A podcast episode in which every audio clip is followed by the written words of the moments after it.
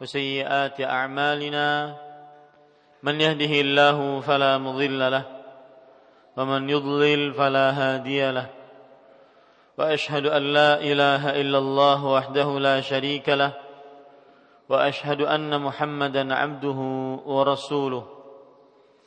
يا أيها الذين آمنوا اتقوا الله حق تقاته ولا تموتن إلا وأنتم مسلمون.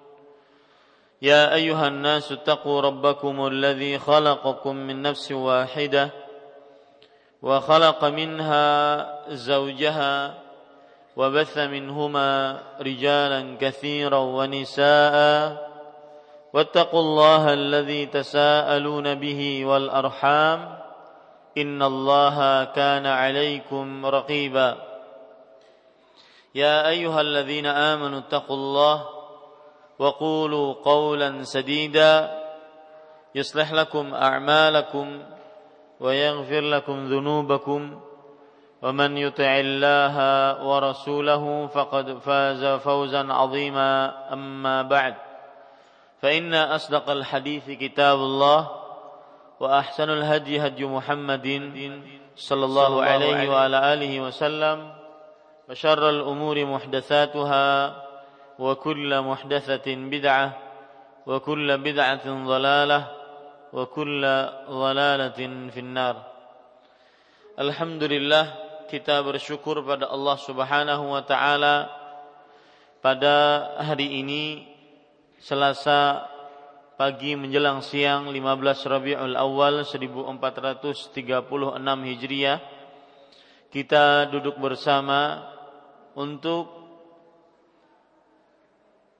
mengkaji ayat-ayat suci Al-Quran dan hadis-hadis Rasul Sallallahu Alaihi Wasallam di dalam kajian rutin kajian ummahat, ibu-ibu dan saudari-saudari muslimah setiap Selasa pagi menjelang siang yang nanti dilanjutkan dengan program tanya jawab permasalahan agama. Salawat dan salam semoga selalu Allah berikan kepada Nabi kita Muhammad sallallahu alaihi wa ala alihi wasallam pada keluarga beliau, para sahabat serta orang-orang yang mengikuti beliau sampai hari kiamat kelak. Dengan nama-nama Allah yang husna dan sifat-sifatnya yang ulia, saya berdoa, Allahumma aslih lana dinana alladhi huwa ismatu amrina واصلح لنا دنيانا التي فيها معاشنا واصلح لنا اخرتنا التي فيها معادنا واجعل الحياه زياده لنا في كل خير واجعل الموت راحه لنا من كل شر Wahai Allah, perbaikilah urusan agama kami yang merupakan penjaga diri kami dan perbaikilah urusan dunia kami yang di dalamnya tempat tinggal kami dan perbaikilah urusan akhirat kami yang di dalamnya tempat kembali kami. Dan jadikanlah kehidupan sebagai tambahan bagi kami dalam setiap amal kebaikan. Dan jadikanlah kematian sebagai peristirahatan bagi kami dari setiap keburukan. Amin ya rabbal alamin. Bapak Ibu saudara-saudari yang dimuliakan oleh Allah Subhanahu wa taala sejatinya kita membaca kitab Fiqhus Sunnatil Nisa Fikih Sunnah untuk wanita yang dikarang oleh Fadilatul Syekh Abu Malik Kamal bin Sayyid Salim Salim Hafizahullah Ta'ala. Akan tetapi karena ini bulan Ramadan eh maafan bulan Rabiul Awal dan dikenal oleh kaum muslim sebagian besar mungkin yaitu bulan Maulud maka saya ingin berbicara dengan kajian tematik berjudul apakah kita benar-benar mencintai Rasulullah sallallahu alaihi wa alihi wasallam. Bapak Ibu saudara-saudari yang dimuliakan oleh Allah Subhanahu wa taala, bulan Rabiul Awal di sebagian perkataan-perkataan para ulama sejarah adalah terjadinya kelahiran Rasulullah sallallahu alaihi wasallam. Meskipun di antara mereka terjadi perbedaan pendapat kapan tepatnya lahir Rasulullah sallallahu alaihi wasallam. Ada yang mengatakan tanggal 9 Rabiul Awal, ada yang mengatakan tanggal 12 Rabiul Awal. Dan di samping kelahiran Rasulullah sallallahu alaihi wasallam, para ulama sejarah bersepakat bahwa Rasulullah Shallallahu Alaihi Wasallam meninggal juga tanggal 12 Rabiul Awal. Jadi kalau kita ingin ringkas, para ulama sejarah Islam masih berbeda pendapat tentang hari kelahiran Rasulullah Sallallahu Alaihi Wasallam. Hal ini memang karena di dalam Islam tidak dikenal dengan mengenang hari kelahiran seseorang. Makanya sampai ahli sejarah Islam pun berbeda pendapat tentang hari kelahiran Nabi Muhammad sallallahu alaihi wasallam. Di dalam Islam tidak seperti agama-agama lain. Hari kelahiran bukan sesuatu yang untuk dikenang. Akan tetapi para ulama sejarah bersepakat dalam hari kematian Rasulullah sallallahu alaihi wasallam pada tanggal yang sama 12 Rabiul Awal. Karena memang wafatnya Rasulullah sallallahu alaihi wasallam merupakan musibah terbesar bagi umat Nabi Muhammad sallallahu alaihi wasallam. Dan salah satu tanda dari tanda hari kiamat adalah diutusnya dan wafatnya Rasulullah sallallahu alaihi wa alihi wasallam. Terlepas dari itu semua, ibu-ibu dan juga para pendengar Radio Gema Madinah 93,7 FM yang selalu setia mendengarkan radio ini terlepas dari itu semua maka bagaimanapun kita lihat sekarang realitanya kaum muslim mengadakan atau menyatakan sebagian saya katakan tidak semua menyatakan bulan Rabiul Awal disebut dengan bulan Maulud bahkan sebagian muslim lebih mengenal bulan Rabiul Awal bukan dengan Rabiul Awal tetapi bukan uh, de, bu, tetapi dengan bulan Maulud. Yang mana mereka menganggap sebagiannya juga bahwa bulan Rabiul Awal adalah bulan untuk mengekspresikan cinta kepada Rasulullah sallallahu alaihi wasallam. Untuk menyampaikan mereka bahwasanya mereka cinta kepada Rasulullah sallallahu alaihi wasallam. Maka Bapak, ibu-ibu, saudari-saudari muslimah yang dirahmati oleh Allah Subhanahu wa taala dan seluruh pendengar Radio Gema Madinah, pada kesempatan kali ini saya ingin mengupas apakah kita benar-benar mencintai Rasulullah Sallallahu Alaihi Wasallam. Tapi dari sisi yang lain, dalam artian yang ingin kita kupas adalah tanda-tanda orang yang tidak mencintai Rasulullah.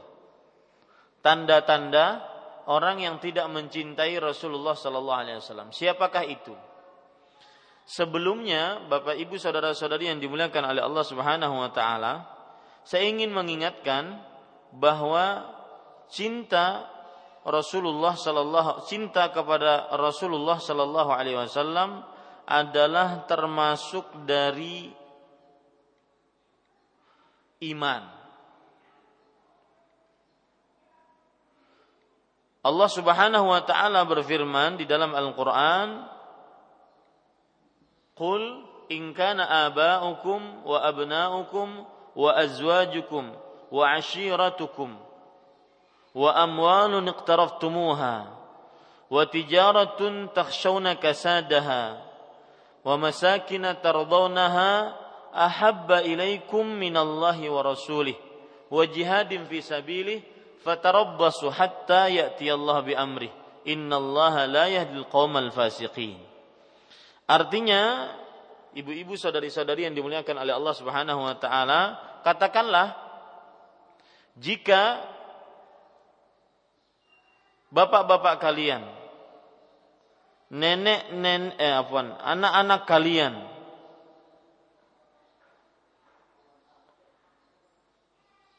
saudara-saudara kalian istri-istri kalian kerabat kalian dan harta yang kalian usahakan untuk mendapatkannya. Dan perdagangan yang kalian takuti akan kehancurannya. Dan tempat tinggal yang kalian menyukainya. Lebih kalian cintai nih perhatikan lebih kalian cintai dibandingkan Allah dan Rasulnya dan berjihad di jalan Allah dan Rasulnya maka tunggulah sampai datang perintah dari Allah Subhanahu wa taala sampai datang perintah dari Allah Subhanahu wa taala. Bapak Ibu saudara-saudari yang dimuliakan oleh Allah Subhanahu wa taala, uh, al Al-Qadhi Iyad rahimahullahu taala ketika menafsirkan ayat ini beliau mengatakan bahwa kafa bihadhil ayati hadzan wa tanbihan wadilalatan cukup untuk ayat ini sebagai seruan dan peringatan dan pendalilan serta isyarat ala wujubi mahabbatih akan kewajiban untuk mencintainya. Mencintai Nabi Muhammad sallallahu alaihi wasallam. Ustadz ini ayat berapa? Surat apa? Surat At-Taubah ayat 24. Surat At-Taubah ayat 24. Jadi ibu-ibu jangan bingung, saya sekarang sedikit mengulangi tema kita yang kita bahas pada kesempatan kali ini adalah tanda-tanda orang yang tidak mencintai Rasulullah sallallahu alaihi wasallam. Ya. Nanti kita ukur apakah memang bulan Maulud ini memang bulan yang cocok untuk menyampaikan cinta kita kepada Rasulullah. Lalu kalau seandainya ada yang tidak me, me, mengerjakan atau memperingati hari kelahiran Rasulullah Sallallahu Alaihi Wasallam di bulan Maulud ini, apakah dia termasuk tidak cinta? Nah ini yang saya bahas, ya. Apakah kalau orang tidak memperingati Maulid Nabi di bulan Maulud, bulan Rabiul Awal, apakah termasuk tidak cinta? Ini yang kita bahas. Kita bahas poin pertama, poin tanda-tanda orang yang tidak mencintai Rasulullah. Tanda-tanda orang yang tidak mencintai Rasulullah. Taib, sebelum saya membahas apa tanda-tandanya, maka saya ingin mengungkapkan poin pertama pada kajian ini yaitu yang saya sebutkan tadi mencintai Rasulullah Sallallahu Alaihi Wasallam adalah termasuk keimanan, termasuk keimanan. Dalilnya tadi sudah saya sebutkan. Surat At-Taubah ayat 24. Allah Subhanahu wa taala berfirman, "Katakanlah wahai Muhammad, jika bapak-bapak kalian, anak-anak kalian saudara kalian, istri kalian, dan keluarga kalian, dan harta yang kalian dapatkan, perdagangan yang kalian takut kehancurannya, tempat tinggal yang kalian sukai, lebih kalian cintai dibandingkan Allah dan Rasulnya, dan berjihad di jalannya, maka tunggulah perintah Allah, eh, tunggulah siksa dari Allah. Lihat, di sini ya Imam Al-Qadhi Iyad rahimahullahu taala mengatakan bahwa cukup dengan ayat ini yaitu surat At-Taubah ayat 24 sebagai seruan peringatan isyarat penunjukan bahwa kecintaan kepada Rasulullah adalah hukumnya wajib. Kenapa? Karena apabila ada orang yang lebih mendahulukan cinta kepada sesuatu, atau kepada seseorang dibandingkan cinta kepada Rasulullah diancam oleh Allah dalam ayat ini. Ancamannya mana? Allah berfirman, "Fatarabbasu", tunggulah. Maksudnya tunggulah siksa Allah sampai Allah mendatangkan siksanya. Bagi siapa yang lebih mendahulukan cinta kepada sesuatu atau kepada siapa pun dibanding Rasulullah, maka tunggulah siksa dari Allah.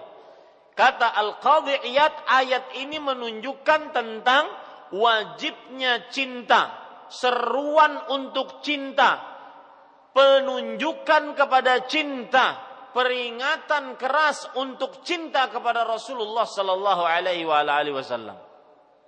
Apalagi Allah akhiri ayat ini dengan celaan bagi yang mendahulukan cinta kepada sesuatu atau cinta kepada siapa pun. Allah mencela di akhir ayat Allah berfirman, "Wallahu la yahdil qaumal fasiqin." Dan Allah tidak memberikan petunjuk kepada orang-orang yang fasik yang lebih mendahulukan cinta kepada sesuatu atau kepada siapa pun dibandingkan cinta kepada Rasulullah dicap oleh Allah sebagai orang mun, orang fasik. Fasik itu apa? Pelaku dosa besar. Orang yang keluar dari ajaran Islam. Ya, ini bahayanya dan bahayanya tidak mencintai Rasul Shallallahu Alaihi Wasallam dan wajibnya cinta kepada Rasulullah Shallallahu Alaihi Wasallam. Dalam sebuah hadis riwayat Bukhari, Rasul sallallahu alaihi wa alihi wasallam bersabda, "La yu'minu ahadukum hatta akuna ahabba ilaih min walidihi wa waladihi wan nasi ajma'in." Artinya, tidak beriman salah seorang dari kalian sampai atau sehingga aku ia lebih cintai daripada kedua orang tuanya, anaknya, dan seluruh manusia. Lihat, maksud hadis ini adalah seseorang tidak dinyatakan beriman apabila dia masih mencintai orang tuanya, anaknya, dan seluruh manusia di atas kecintaan dia kepada Rasulullah Sallallahu Alaihi Wasallam. Makanya saya bilang tadi poin pertama mencintai Rasulullah adalah Sallallahu Alaihi Wasallam adalah keimanan yang wajib. Yang apabila orang tidak mencintai Rasul Sallallahu Alaihi Wasallam maka dia dianggap sebagai orang yang tidak beriman menurut Rasul Sallallahu Alaihi Wasallam. Hadis ini diriwayatkan oleh Imam Bukhari dan Bapak Ibu saudara-saudari yang dimuliakan oleh Allah, perhatikan hadis ini. Rasul Shallallahu Alaihi Wasallam dalam hadis ini menyebutkan tidaklah beriman salah seorang dari kalian sehingga ia lebih sehingga ia lebih mencintai aku daripada kedua orang tuanya, anak-anaknya dan seluruh manusia. Pertanyaannya, Kenapa Rasul Shallallahu Alaihi Wasallam menyebutkan orang tuanya dan anak-anaknya pada ayat ini atau pada hadis ini? Karena bagi seorang manusia tidak ada yang lebih ia cintai dibandingkan orang tua dan anak-anak. Ya. Tetapi meskipun demikian, Orang yang paling ia cintai adalah orang tua dan anak-anaknya. Meskipun demikian, harus dikalahkan kecintaan mereka tersebut dibandingkan kecintaan kepada Rasulullah Sallallahu Alaihi Wasallam. Artinya, kecintaan kepada Rasul Sallallahu Alaihi Wasallam harus lebih tinggi dibandingkan kecintaan kepada orang tua dan anak-anak. Ini faedah saya ambilkan dari Syekh Abdul Muhsin Al-Abbad hafizahullah taala. Penyebutan orang tua dan anak dan saya sering mengulang-ulang, sering mengingatkan bahwa ayat Al-Quran itu wahyu dari Allah.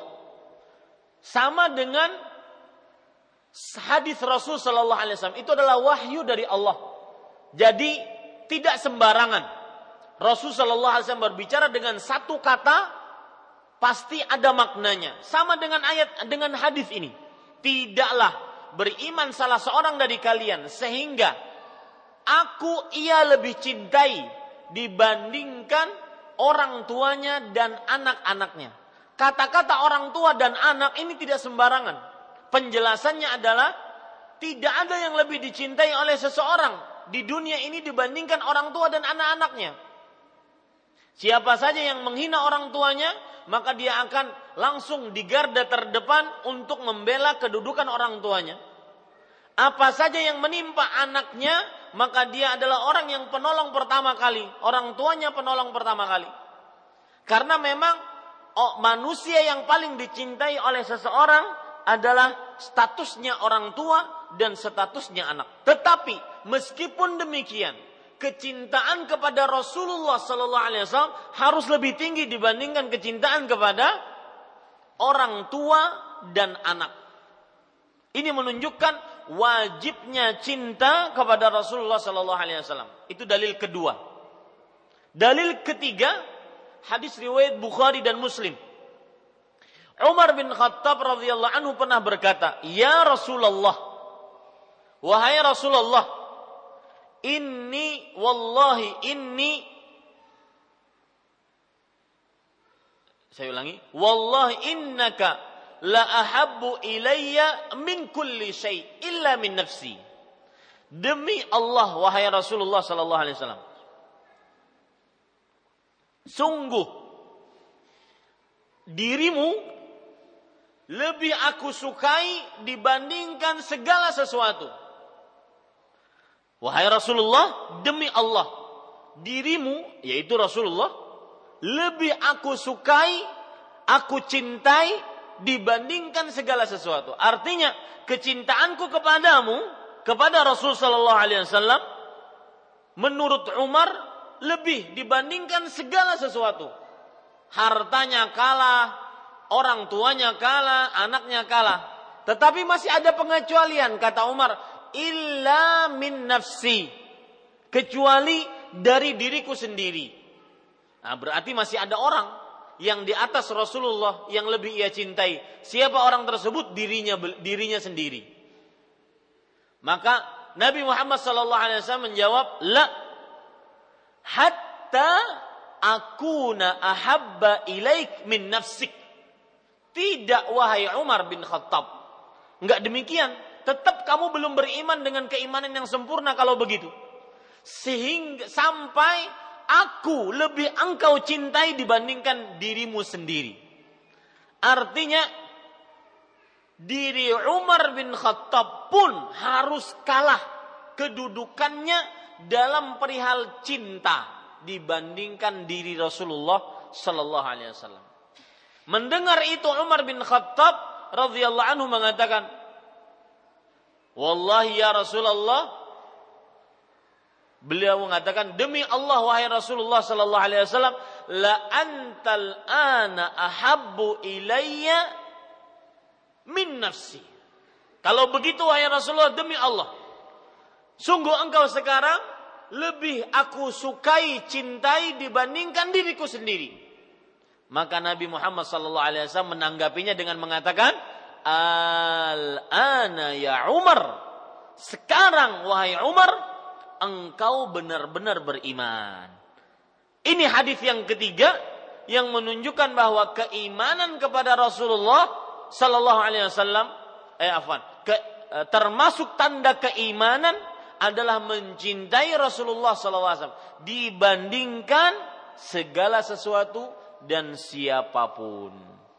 Taib, kalau sudah poin pertama itu kita bahas baik-baik, maka kita ingin mengetahui tanda-tanda orang yang tidak mencintai Rasulullah. Sehingga sekali lagi kita akhirnya nanti bisa mengukur bulan Maulud ini apakah memang benar sebagai sangkaan orang bahwa yang tidak mengerjakan Maulud tidak cinta.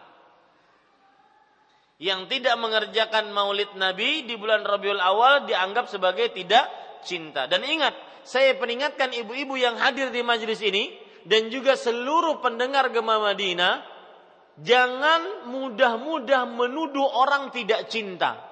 Karena itu namanya sama saja dia sudah mengeluarkan seseorang tersebut dari Islam. Karena yang tidak cinta kepada Rasulullah keluar dari Islam. Ya, hati-hati yang mengatakan yang tidak maulidan di bulan Maulud maka berarti tidak cinta kepada Rasulullah. Secara tidak langsung dia sadar atau dia tidak sadari maka berarti dia sudah menuduh orang-orang yang tidak mengerjakan maulidan keluar dari Islam. Maka ini hati-hati, jangan seenaknya ngomong. Ya, sekarang kita ambil tanda pertama orang yang tidak mencintai Rasulullah Sallallahu Alaihi Wasallam. Yaitu yang pertama mencintai selain Rasulullah Sallallahu Alaihi Wasallam dengan kecintaan yang melebihi cinta kepada beliau. Ini sudah kita bahas tadi barusan. Yaitu dalam hadis Umar bin Khattab. Kalau ada orang mencintai sesuatu lebih ia cintai dibandingkan mencintai Rasulullah. Maka orang ini berarti benar-benar menghina Rasulullah, merendahkan Rasulullah, mencela Rasulullah dan dia adalah orang yang tidak mencintai Rasulullah sallallahu alaihi wasallam. Sekarang permasalahannya, ibu-ibu, saudari-saudari muslimah dan juga para pendengar radio Gema Madinah apakah tanda orang yang melebihkan cinta kepada selain Rasulullah dibandingkan Rasulullah Sallallahu Alaihi Wasallam? Apakah tandanya? Jadi tanda orang yang menghina Rasulullah, tanda orang yang mencela Rasulullah adalah yang melebihkan cinta kepada selain Rasulullah SAW dibandingkan kepada Rasulullah. Nah, tandanya ini apa? Yang melebihkan cinta kepada selain Rasulullah apa tandanya? Di antaranya Bapak Ibu saudara-saudari yang dimuliakan oleh Allah Subhanahu wa taala yaitu lebih mengedepankan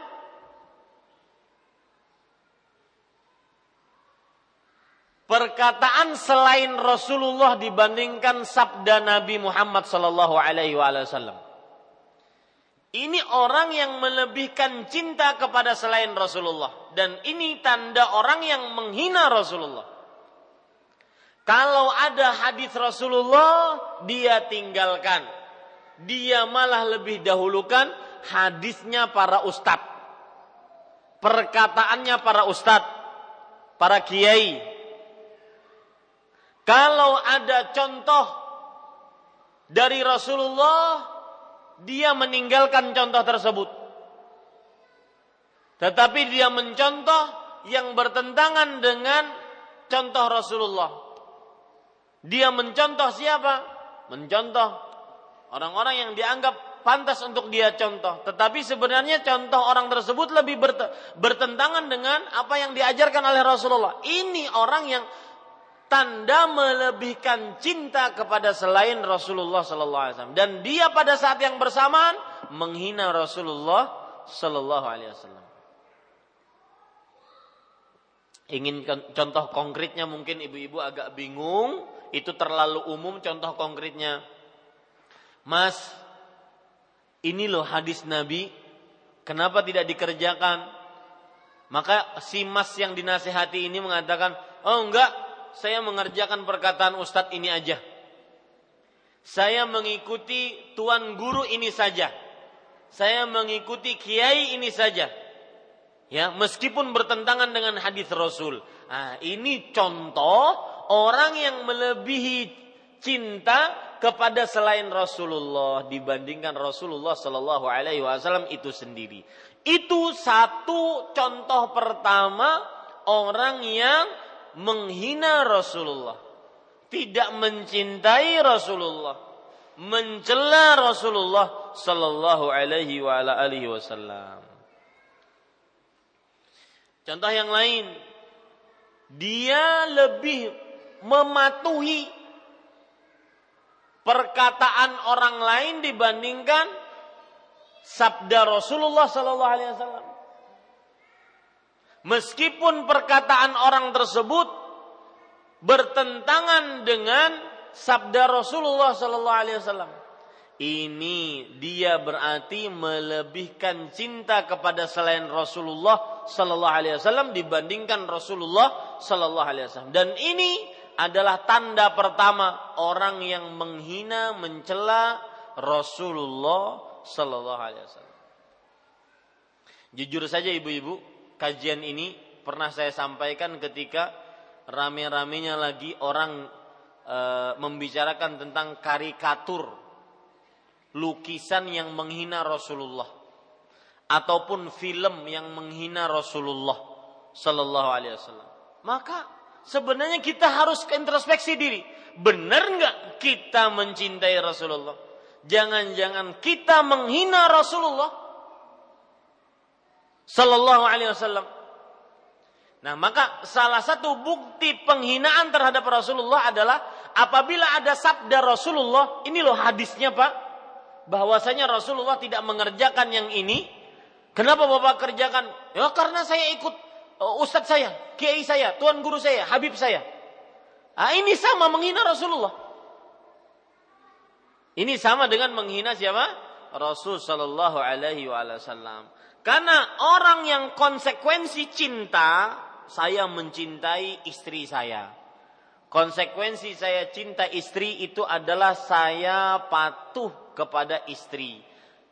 Bah, potong rambut, potong, cinta. Bah, jangan pakai baju ini kada bagus warnanya. Taat, karena cinta. Begitu juga sebaliknya istri cinta kepada suami. Tatkala sang suami memerintahkan sesuatu, asalkan itu kebaikan, maka karena cinta dia taat. Nah, begitulah orang yang mencintai Rasulullah. Semestinya dia taat kepada Rasulullah, patuh kepada Rasulullah, lebih dibandingkan taat dan patuh kepada selain Rasulullah sallallahu alaihi wa ala alihi wasallam. Ini ya. Ibu-ibu saudari-saudari yang dimuliakan Allah. Ini tanda pertama orang yang menghina Rasulullah. Mencintai selain Rasulullah sallallahu alaihi wasallam lebih dibandingkan kecintaan kepada Rasulullah sallallahu alaihi wasallam dan contoh-contohnya sudah saya sebutkan. Tanda yang kedua, menjauhi ajaran Nabi secara lahir dan batin. Ayo, yang bulan Maulid katanya cinta kepada Rasulullah, ukur diri kita. Apakah kita dekat dengan ajaran Rasulullah atau jauh? Baik ajaran beliau yang berkaitan dengan akidah. Apakah kita berakidah sebagaimana akidahnya Rasulullah sallallahu alaihi wasallam? Ya, atau kita bertentangan dengan akidahnya Rasulullah sallallahu alaihi wasallam. Apakah kita mentauhidkan Allah Subhanahu wa taala sebagaimana Rasulullah sallallahu alaihi wasallam mentauhidkan Allah? Apakah kita mentaati e, sabda Rasulullah sallallahu alaihi wasallam dalam perihal akidah seperti dalam hadis riwayat Tirmidzi Abdullah bin Abbas meriwayatkan Rasul sallallahu alaihi wasallam bersabda, "Idza sa'alta fas'alillah. Jika engkau minta, mintalah kepada Allah. Ataukah kita masih bertawasul dengan orang-orang yang sudah mati, yang sudah meninggal di kuburnya, yang mereka sendiri membutuhkan bantuan doa dari orang yang masih hidup, malah kita berdoa kepada mereka yang sudah mati. Beginikah cinta kepada Rasulullah? Ini para ikhwan yang dirahmati oleh Allah Subhanahu wa taala. Karena ajaran Rasulullah mengajarkan kepada kita minta langsung kepada Allah. Tidak melalui perantara Apalagi perantaranya orang mati. Nah, itu dia. Ya, menjauhi ajaran Nabi secara lahir dan batin ini bukti orang me mencela, menghina Rasulullah sallallahu alaihi wasallam. Dalil yang menunjukkan akan hal ini adalah surat An-Nisa ayat 115. Wa man yushaqiqir rasula min ba'di ma tabayyana lahul huda wa yattabi' ghayra sabilil mu'minin nuwallihi ma tawalla wa nuslihi jahannam wa sa'at masira. Barang siapa yang menentang Rasulullah sallallahu alaihi wasallam sesudah jelas kebenaran baginya dan mengikuti jalan yang bukan jalan orang-orang beriman, kami biarkan ia leluasa terhadap kesesatan yang telah dikuasainya itu. Dan kami masukkan ia ke dalam jahanam dan jahanam itu seburuk-buruk tempat kembali. Surat An-Nisa ayat 115 jadi perhatikan ibu-ibu saudara-saudari yang dimuliakan oleh Allah. Anda keyakinan Anda dibandingkan keyakinan Rasulullah sallallahu alaihi wasallam bagaimana apakah kita mentauhidkan Allah semata la syarikalah, tiada sekutu baginya, tidak mensyirikannya, tidak percaya kepada peramal, dukun, jimat, sesaje, sesaji dan semisalnya. Karena itu Rasulullah SAW tidak mengakuinya. Bagaimana ibadah kita? Kalau tadi akidah, ibadah kita bagaimana? Apakah ibadah kita sesuai dengan petunjuk Rasulullah atau kita malah menjauhi ibadah yang di, di, dicontohkan oleh Rasulullah Sallallahu Alaihi Wasallam. Jika ada orang dikatakan kepada dia, ini cara berzikir yang benar sebenarnya seperti ini.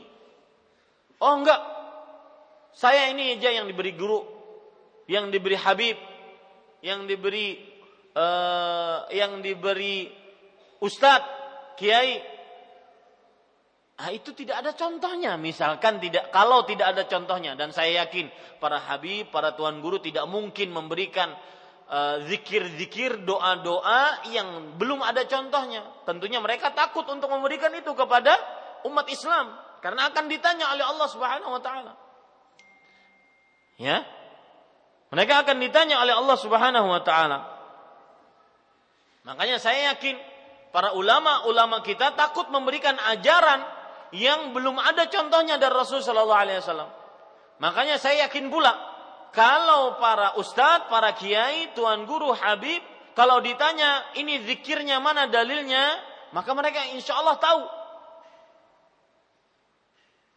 Insya Allah mereka bisa memperlihatkan ini dalilnya dari kitab ini, ini hadisnya, ini ayatnya. Ya, maka kita sebagai umat kita harus beribadah sesuai dengan petunjuk Rasul. Karena termasuk tanda orang yang menghina Rasulullah Sallallahu Alaihi Wasallam adalah orang yang menjauhi ajaran Rasulullah. Bagaimana sholat kita? Apakah Rasulullah kalau ghairil maghdubi alaihim waladzallin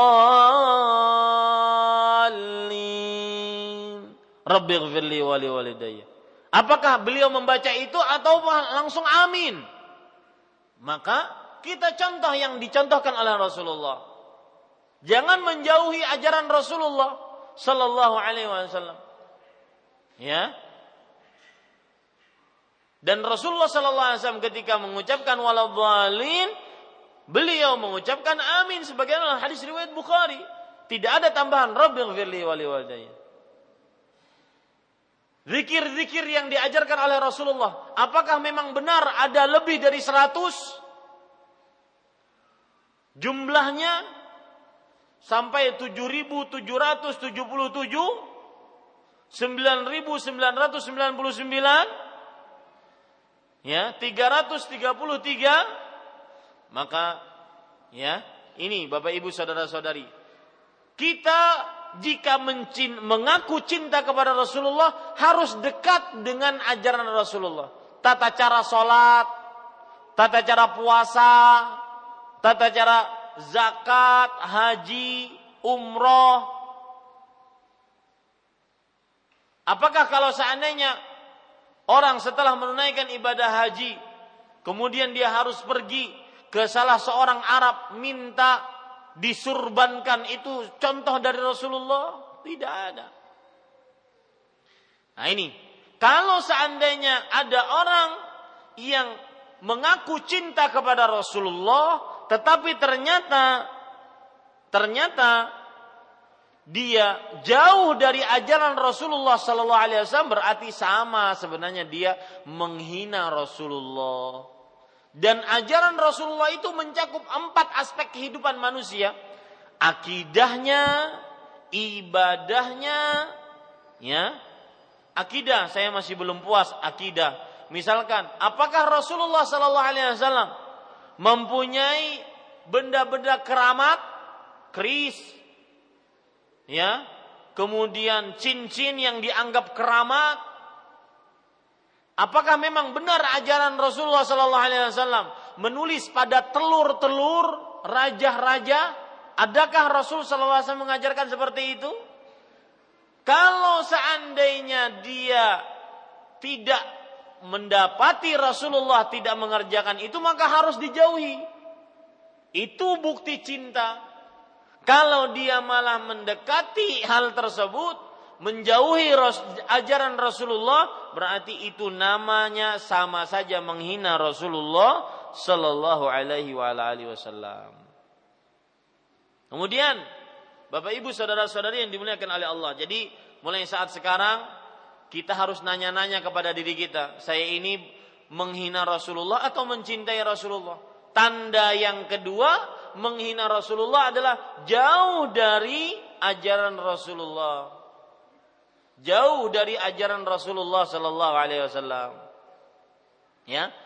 Jauh dalam masalah ibadah, akidah, muamalah, muamalah misalkan. Bagaimana tingkah laku dan interaksi kita mencontoh Rasulullah sallallahu alaihi wasallam? Apakah kita pernah berdusta, berbuat zalim, sombong, menolak kebenaran, meremehkan orang lain. Ya. Ini Bapak Ibu saudara-saudari yang dimuliakan oleh Allah Subhanahu wa taala. Ataukah kita membenci sunnah-sunnah Rasul Sallallahu Alaihi Wasallam? Seperti membenci sunnah jenggot, sunnah e, celana di atas dua mata kaki untuk laki-laki, sunnah lebar, sunnah di sini maksudnya ajaran. Ajaran lebar jilbab. Ya sebagaimana pakaian yang telah ditentukan dalam syariat Islam. Ataukah kita malah menghinanya mencelanya? Nah apabila kita jauh dari ajaran-ajaran tersebut jangan berani-berani ataupun jangan suka-suka mengklaim dirinya cinta kepada Rasulullah sallallahu alaihi wasallam. Faman Rasul sallallahu alaihi wasallam bersabda dalam hadis riwayat Bukhari, "Faman raghiba an sunnati falaysa minni." Barang siapa yang membenci sunnahku maka bukan dariku. Maka ia bukan dariku. Bapak, ibu-ibu, saudari-saudari dan para pendengar sekalian dirahmati oleh Allah Subhanahu wa taala. Siapa yang membenci tauhid, maka ini berarti menghina Rasulullah karena menjauhi ajaran Rasulullah sallallahu alaihi wasallam. Siapa yang menghina sunnah Nabi Muhammad sallallahu alaihi wasallam, berarti ini menghina Rasulullah karena telah menjauhi sunnah Rasul sallallahu alaihi wasallam. Menghina jilbab wanita muslimah, menghina memanjangkan jenggot, menghina mengangkat celana di atas dua mata kaki, menghina adab-adab makan, ya, menjauhi adab-adab makan, makan, minum dengan tangan kanan, duduk tidak berdiri, tidak dengan tangan kiri. Ini para ikhwan yang dirahmati oleh Allah Subhanahu wa taala. Maka tanyakan kepada diri kita, apakah kita sedang mencintai Rasulullah atau sebaliknya malah menghina Rasulullah sallallahu alaihi wasallam. Kemudian Bapak Ibu saudara-saudari yang dimuliakan oleh Allah Subhanahu wa taala. Termasuk hal yang merupakan tanda orang yang membenci uh, menghina Rasulullah sallallahu alaihi wasallam yang ketiga yaitu membenci ajaran Rasulullah membenci malah sunnah-sunnahnya, membenci malah uh, hadis-hadisnya, membenci ajaran Rasulullah Sallallahu Alaihi Wasallam. Ini termasuk tanda orang yang menghina Rasulullah. Dalilnya tadi sudah saya sebutkan, faman an sunnati minni. Tanda yang keempat, orang yang menghina Rasulullah yaitu menolak hadis-hadis Rasulullah, hadis-hadis sahih. Ayo, yang di bulan Maulid ini mengadakan Maulid Rasulullah sallallahu alaihi wasallam, coba perhatikan sikap kita terhadap hadis-hadis Rasul. Apakah kita tolak ataukah kita terima? Kalau kita menolak, maka berarti sama sebenarnya kita menghina Rasulullah sallallahu alaihi wasallam.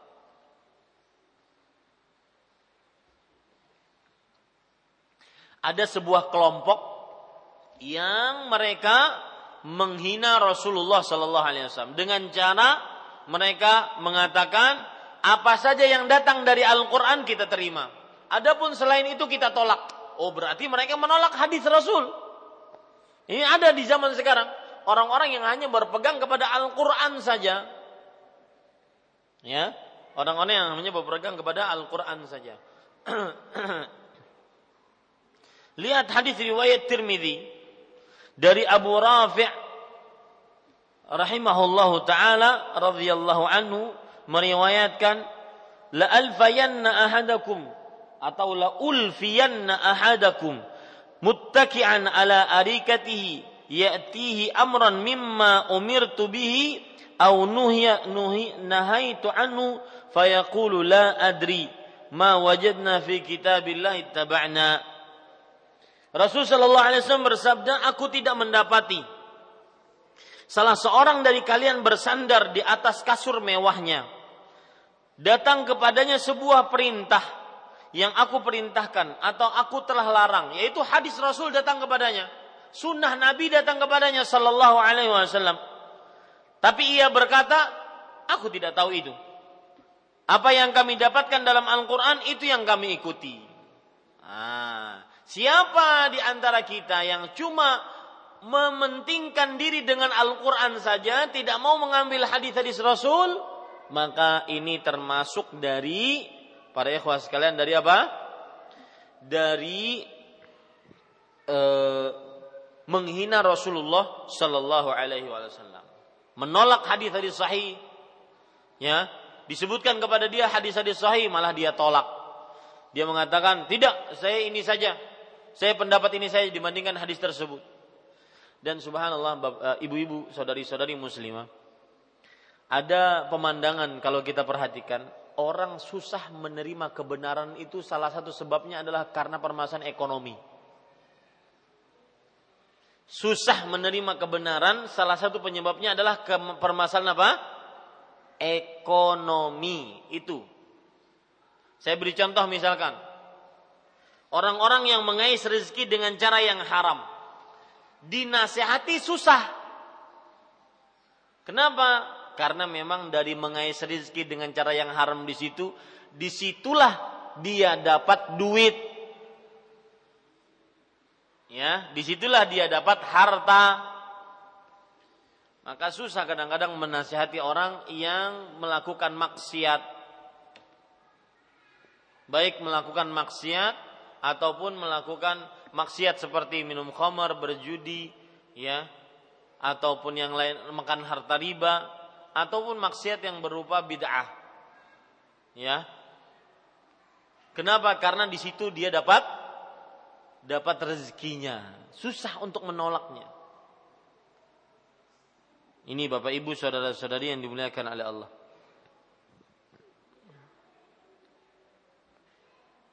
Jadi itu tanda yang keempat, menolak hadis-hadis sahih.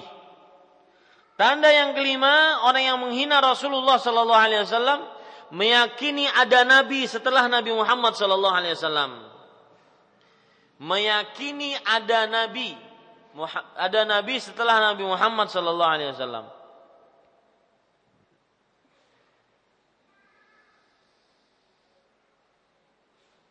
Ini adalah menghina Rasulullah sallallahu alaihi wasallam. Dalil yang menunjukkan bahwasanya Nabi Muhammad sallallahu alaihi wasallam ya, beliau sudah meninggal dan tidak bisa lagi eh, afan, eh, bahwa Nabi Muhammad wasallam adalah rasul terakhir dan tidak ada nabi dan rasul setelah beliau. Allah berfirman dalam surat Al-Ahzab ayat 40. Maka Muhammadun aba ahadin min rijalikum walakin Rasulullah wa khataman nabiyyin. Artinya Muhammad itu sekali-kali bukanlah bapak dari salah seorang dari antara kalian, tetapi dia adalah Rasulullah, penutup nabi. Lihat, penutup para nabi. Dan Allah Maha mengetahui segala sesuatu.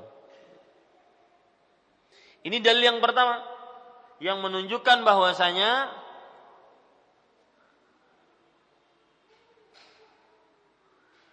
Nabi setelah Nabi Muhammad sallallahu alaihi wasallam tidak ada nabi dan rasul. Berarti termasuk menghina Rasulullah, mencela Rasulullah adalah ajaran yang mengatakan ada nabi setelah Nabi Muhammad sallallahu alaihi wasallam. Kemudian dalil yang lain yang menunjukkan bahwa tidak ada nabi setelah Nabi Muhammad sallallahu alaihi wasallam. Riwayat Tirmidzi dari Thauban radhiyallahu anhu Rasul sallallahu alaihi wasallam bersabda, "La taqumus sa'ah ala hatta talhaqa qabaila min ummati bil musyrikin." Artinya, tidaklah dibangkitkan hari kiamat sampai kabilah-kabilah dari umatku bersatu dengan kaum musyrik.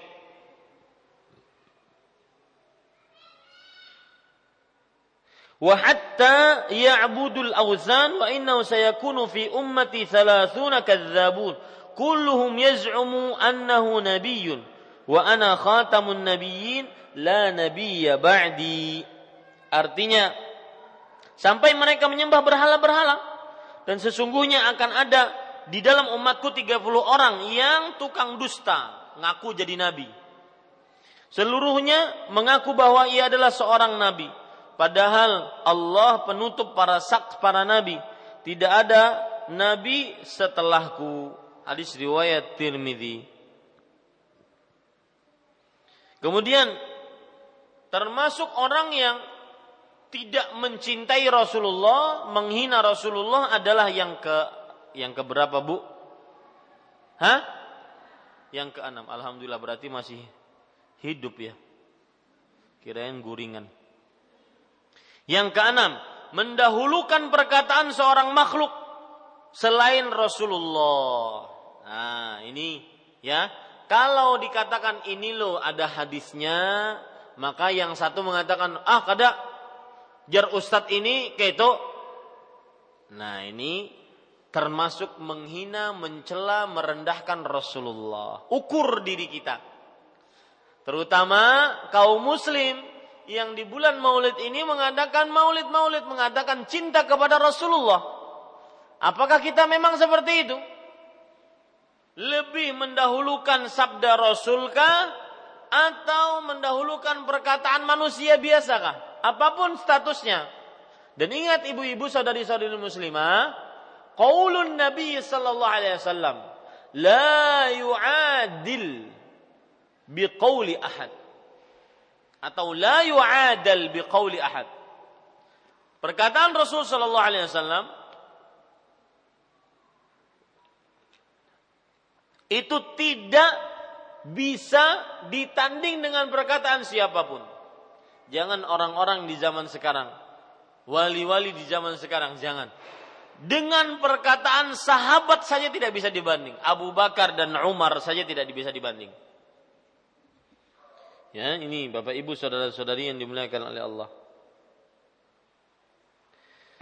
Lihat penjelasan yang sangat menarik oleh Imam Luqayyim rahimahullah pada ayat ini. Beliau mengatakan, "Wa qala ta'ala ya ayyuhalladzina amanu la tuqaddimu baina yadayillahi wa rasulih. Wattaqullaha innallaha samii'un alim." Ay la taqulu hatta yaqulu hatta yaqula wala ta'muru hatta ya'mura wala taftu hatta yufti wala taqta'u hamran hatta yakunu huwa alladhi yuhibbu huwa alladhi yuhibbukum fi wa yumdhi. Wahai orang-orang yang beriman, janganlah kalian mendahului di hadapan Allah dan Rasulnya.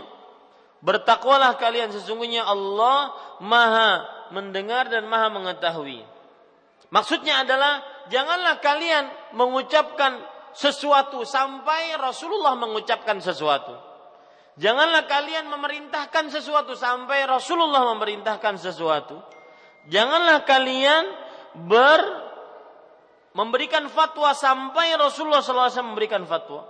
Janganlah kalian memutuskan hukum sampai Rasulullah SAW memutuskan hukum. Ini Bapak, Ibu-ibu, saudari-saudari dan para pendengar Radio Gema Madinah 93,7 FM. Taib, ibu-ibu, saudari-saudari yang dimuliakan oleh Allah Subhanahu wa taala. Kalau begitu, sekali lagi sabda Rasulullah sallallahu alaihi wasallam tidak bisa ditanding dengan perkataan siapa pun dari manusia. Kalau ada sabda Rasulullah, wahyu Allah dan perkataan Rasulullah SAW dalam hadis yang sahih, maka dia adalah hujjah. Landasan hukum yang kuat.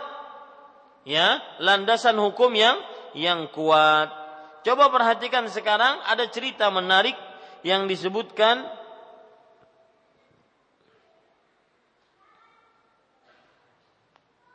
di dalam yang disebutkan di dalam kitab Imam Ahmad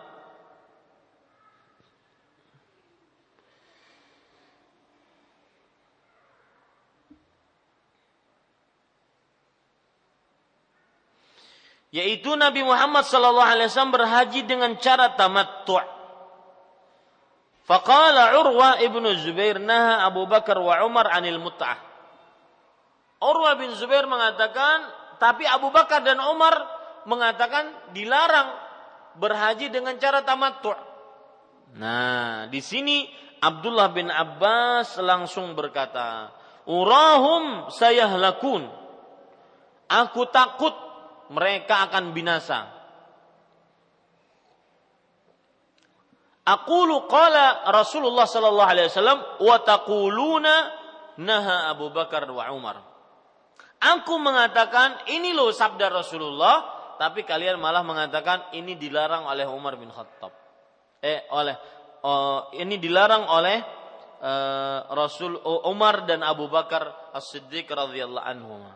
Jadi intinya tidak bisa sabda-sabda Rasulullah sallallahu alaihi wasallam ditanding dengan perkataan siapa pun. Apalagi ulama-ulama di zaman sekarang tidak bisa ditanding dengan perkataan Rasul sallallahu alaihi wasallam. Ya. Tidak bisa ditanding maksudnya tidak bisa di, dilawankan antara sabda Rasulullah dengan perkataan manusia, tidak bisa dilawankan. Kemudian Termasuk tanda orang yang tidak cinta kepada Rasulullah, menghina Rasulullah, tidak mengenal sejarah Nabi. Tidak mengenal sejarah Nabi Muhammad sallallahu alaihi wasallam. Ayo tanya kepada diri kita. Ya, berapa kali kita hatam sejarah Rasulullah? Sudah dibukukan dalam bahasa Indonesia. Umur Rasulullah itu terbatas 63 tahun saja. Berarti kita bisa baca ya tentang sejarah Rasulullah sallallahu alaihi wasallam. Ada pepatah Arab mengatakan, "Inna min ahabbin nasi ah, uh, min ahab inna min ahabbin nasi syai'an inna man ahabba syai'an aktsara min dzikri. Sesungguhnya barang siapa yang mencintai sesuatu, maka ia akan terus banyak mengingat sesuatu tersebut. Orang yang e, tidak mencintai Rasulullah, jangan berselawat sejarah Rasulullah saja tidak tahu. Ya. Apalagi dibacanya cuma bulan Maulud. Mengingat sesuatu itu e, mencintai sesuatu menjadikan dia sering mengingatnya. Nah, ini perhatikan kepada seluruh kaum muslim Ya, kalau kita benar-benar cinta kepada Rasulullah bukan hanya ketika bulan Maulud kita baca sejarahnya, tetapi setiap hari kita baca, setiap hari kita uh, kita baca sejarah Rasulullah sallallahu alaihi wa ala alihi wasallam. Ini Bapak Ibu saudara-saudari yang dimuliakan oleh Allah Subhanahu wa taala. Kemudian termasuk orang yang tidak mencintai Rasulullah, yang menghina Rasulullah sallallahu alaihi wasallam adalah yang mengerjakan perbuatan bid'ah. Ya jelas. Kenapa? Karena semua ibadah sudah dicontohkan. Eh dia malah mengerjakan ibadah yang lain. Yang dianggap ibadah padahal bukan ibadah. Merasa lebih pintar dibandingkan Rasulullah Sallallahu Alaihi Wasallam. Ya, dan ngomong-ngomong ini ibu-ibu, para pendengar sekalian, ya, ngomong-ngomong yang namanya hari kelahiran Rasulullah itu setiap bulan Rabiul Awal. Anggap pendapat yang benar, anggap pendapat yang benar tanggal 12 Rabiul Awal. Berarti selama 63 tahun Rasulullah Shallallahu Alaihi Wasallam mendapati bulan Rabiul Awal. Selama 63 kali berarti. Bulan Rabiul Awalnya selama berapa kali? 63 kali. Jumlah yang banyak tidak? Jumlah yang banyak. Tetapi tidak ada satupun riwayat yang sahih, jelas, rinci selama 63 kali atau anggap 23 kali. Kenapa 23? Karena Nabi Muhammad sallallahu alaihi wasallam menjadi nabi dan rasul. Menjadi nabi dan rasul. Ya, selama 23 tahun berarti selama 23 kali beliau mendapati Rabiul Awal. Tetapi beliau belum pernah dalam satu hadis sahih pun menyebutkan akan hal itu. Mengumpulkan sahabatnya. Cari saja di kutubut tis'ah atau siktah sahih Bukhari, sahih Muslim, Sunan Abi Daud, Sunan Tirmidzi, Nasai, Ibnu Majah, Musnad Imam Ahmad, Muwatta Malik, Sunan Ad-Darimi, Musannaf Ibn Abdul Razzaq, Musannaf Ibnu Abi Syaibah, Musnad At-Tayalisi, semua kitab-kitab hadis. Tidak pernah kita dapati padahal 23 kali waktu yang lama Rasulullah berkumpul untuk memperingati maulid terus beliau. Mungkin ada yang berkata, Ustadz, Rasulullah mungkin ma, e, bukan malu, mungkin beliau tawadu, rendah hati, sehingga tidak mau memperingati maulid beliau dengan cara mengumpulkan. Maka kita katakan, maka para sahabat pun tidak mengerjakannya sepeninggal Rasulullah. Ya, ini ngomong-ngomong saja hukumnya seperti itu. Tetapi saya bukan untuk membicarakan masalah itu. Yang saya bicarakan adalah tanda orang yang tidak mencintai Rasulullah, orang yang mengerjakan perbuatan yang mengada-ngada dalam agama. Mengada-ngada dalam agama yang belum pernah dikerjakan oleh Rasulullah. Maka saya himbau kaum muslim baik yang hadir di sini ataupun para pendengar sekalian yang mendengarkan radio Gema Madinah Jangan pernah mengerjakan ibadah yang belum pernah diajarkan oleh Rasulullah. Kenapa? Karena kita berarti merasa lebih pintar dibandingkan Rasulullah. Kenapa demikian? Karena kalau itu baik, niscaya Rasulullah Sallallahu Alaihi Wasallam sendiri yang yang melakukannya pertama kali sebelum kita. Bayangkan 63 kali atau 23 kali beliau melewati bulan Rabiul Awal, waktu yang banyak. Dan beliau mampu untuk mengerjakan, memperingati ini. Tidak ada yang menghalangi beliau untuk memperingati hari kelahiran beliau. Tetapi tetap beliau tidak kerjakan sampai akhir hayat beliau. Menunjukkan hal itu belum disyariatkan. Yang apabila dikerjakan di zaman sekarang, maka ini berarti melakukan perbuatan mengada-ngada atas nama Rasulullah Sallallahu Alaihi Wasallam. Ya, ini Bapak Ibu saudara-saudari yang dimuliakan oleh Allah. Taib yang terakhir. Yang terakhir yaitu tanda orang tidak cinta, tanda orang menghina, mencela, merendahkan Rasulullah adalah tatkala disebutkan nama Nabi Muhammad sallallahu alaihi wasallam di hadapannya dia tidak bersolawat. Nah, ini tanda orang tidak cinta. Hitung kita 24 jam bersalawat atas Rasulullah berapa? Ya. Nabi Muhammad sallallahu alaihi wasallam bersabda dalam sebuah hadis sahih riwayat Imam Ahmad, "Al-bakhil man dzukirtu indahu falam yusalli alayya." Tutup, tutup. Tutup.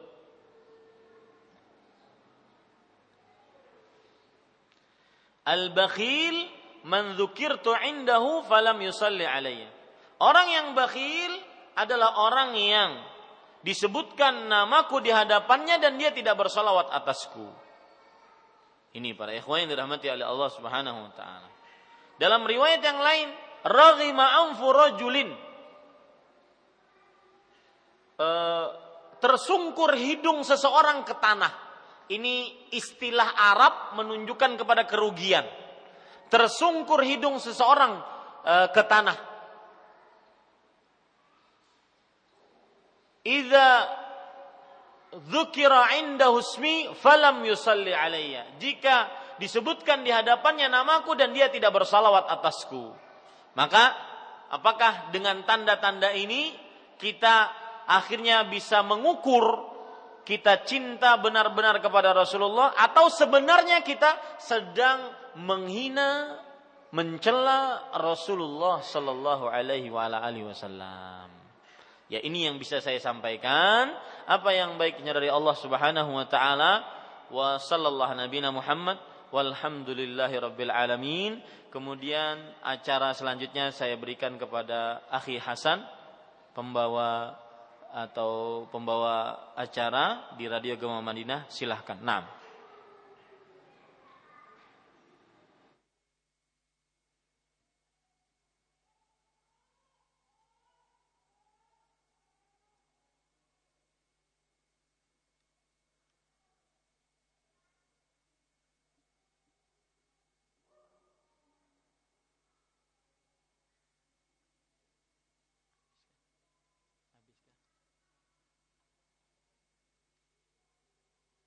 Ya.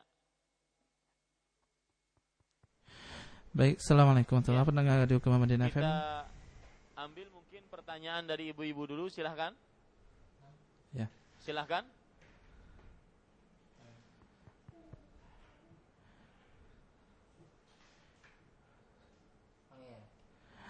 Baik pendengar Radio Kemah Madinah yang pengen bertanya nanti bisa menghubungi langsung melalui layanan SMS nomor 0 0899 0859 265 atau layanan telepon langsung di nomor 0511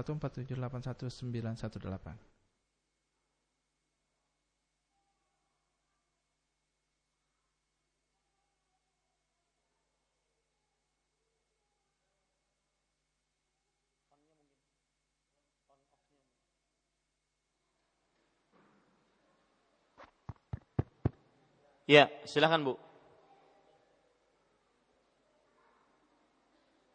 Sudah bisa?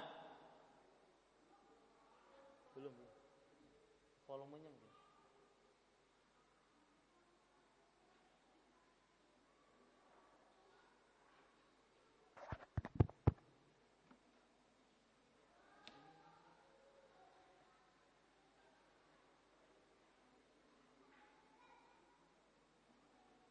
Atau ada yang pakai kertas silahkan biar waktunya terisi tidak terbuang percuma.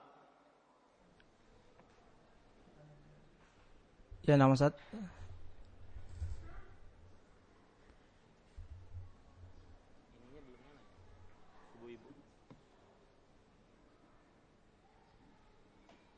Ustaz sini ada satu pertanyaan Ustaz dari pendengar Radio Gema Madinah. Ya, silahkan. Dari Ferry pertanyaannya, Ustaz, mereka berkata Rasulullah Shallallahu Alaihi Wasallam merayakan kelahiran beliau dengan berpuasa. Apakah itu sahih Ustaz? Ya, Bapak Ibu saudara-saudari yang dimuliakan oleh Allah Subhanahu wa taala, hadis tentang berpuasanya Rasulullah sallallahu alaihi wasallam pada hari kelahiran itu hadis sahih riwayat Bukhari. Tetapi ini adalah pertanyaan ketika Rasulullah sallallahu alaihi wasallam ditanya tentang wahai Rasulullah, kenapa engkau berpuasa hari Senin? Lihat, pertanyaannya tentang kenapa engkau berpuasa hari Senin. Bukan per pertanyaannya kenapa engkau berpuasa pada tanggal hari kelahiranmu, bukan. Ya. Maka beliau mengatakan karena hari itu adalah hari kelahiranku. Berarti sebenarnya kita berpuasa pada hari Senin yang bertepatan dengan hari kelahiran Rasulullah Sallallahu Alaihi Wasallam. Jadi salah satu penyebab beliau berpuasa hari Senin adalah karena hari kelahiran Rasulullah. Dan ini tidak menjadikan kita akhirnya satu memperingati hari kelahiran Rasulullah karena belum dicontohkan oleh Rasulullah SAW untuk memperingatinya.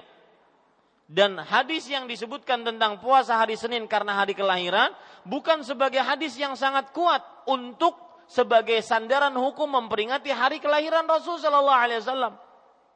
Buktinya imam-imam yang empat saja tidak menjadikan itu sebagai dalil tentang memperingati hari kelahiran Rasulullah Shallallahu Alaihi Wasallam.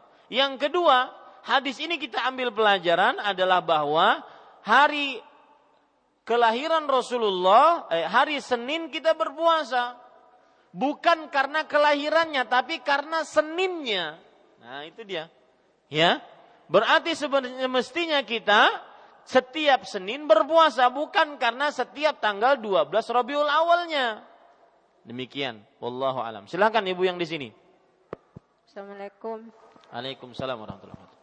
Assalamualaikum warahmatullahi wabarakatuh. Waalaikumsalam Uh, warahmatullahi Perta- uh, dua pertanyaan saya dua ya Ustadz. Silakan Ibu. Uh, untuk mencontoh sahabat itu uh, lebih mencintai Rasulullah daripada dirinya sendiri itu kan kelas sahabat Ustadz ya. Ini kan kita sekarang jauh uh, dari zaman itu.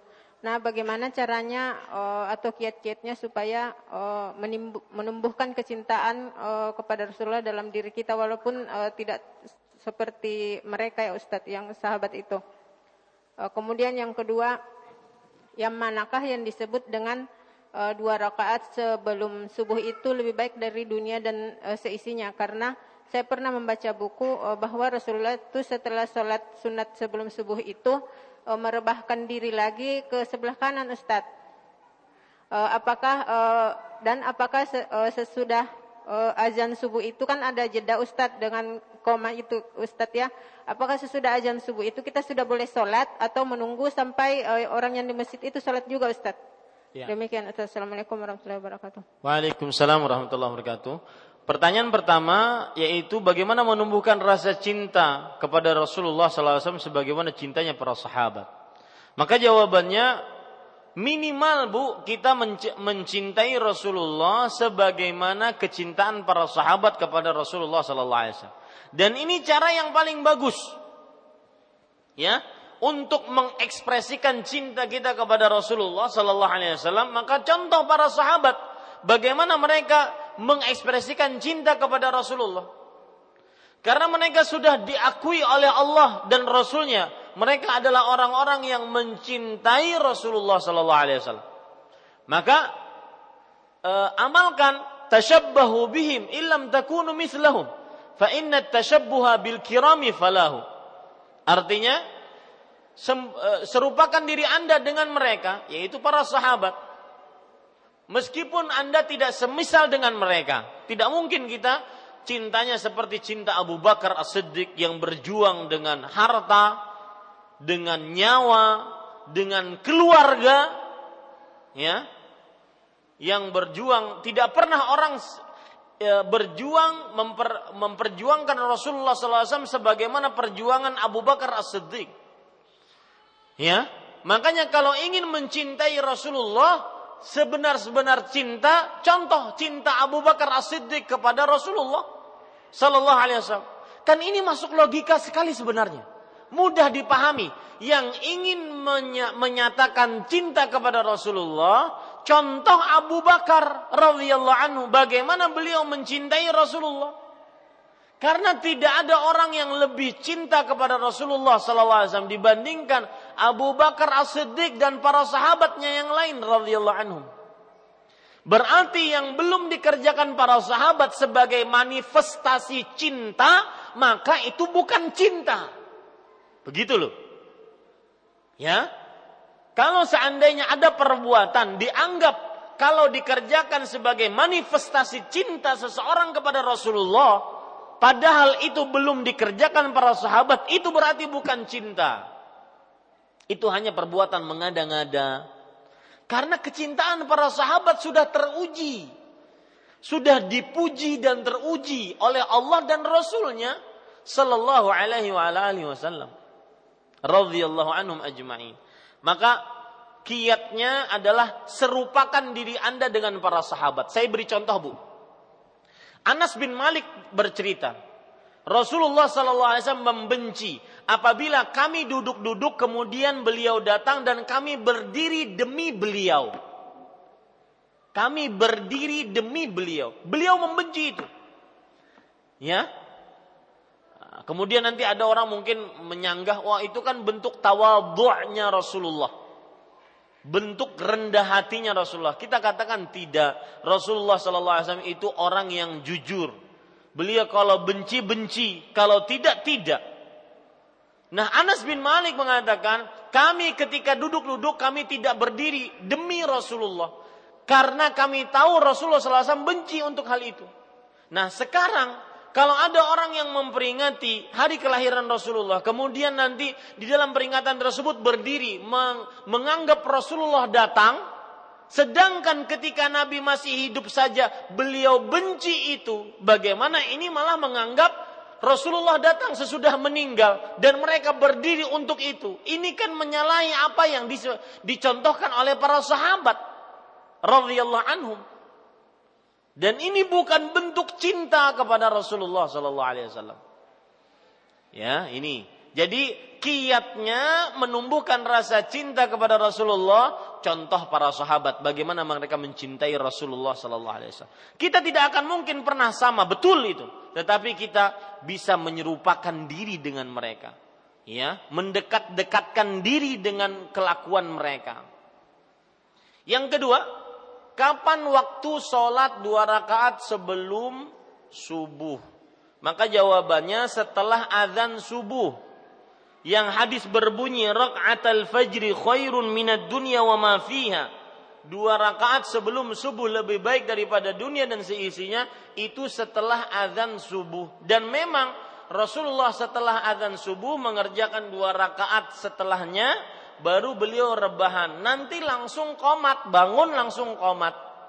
Nah, adapun perempuan bagaimana? Ah, disebab eh, penyebab itu adalah karena beliau sholat malam dan sebagian ulama berpendapat sholat malamnya Rasulullah itu bagi beliau wajib. Makanya beliau terasa capek habis azan dua rakaat subuh, kemudian setelah itu baru beliau istirahat, baru nanti setelah beberapa waktu bangun diikomahkan sholat baru dua, e, baru mengerjakan sholat subuh.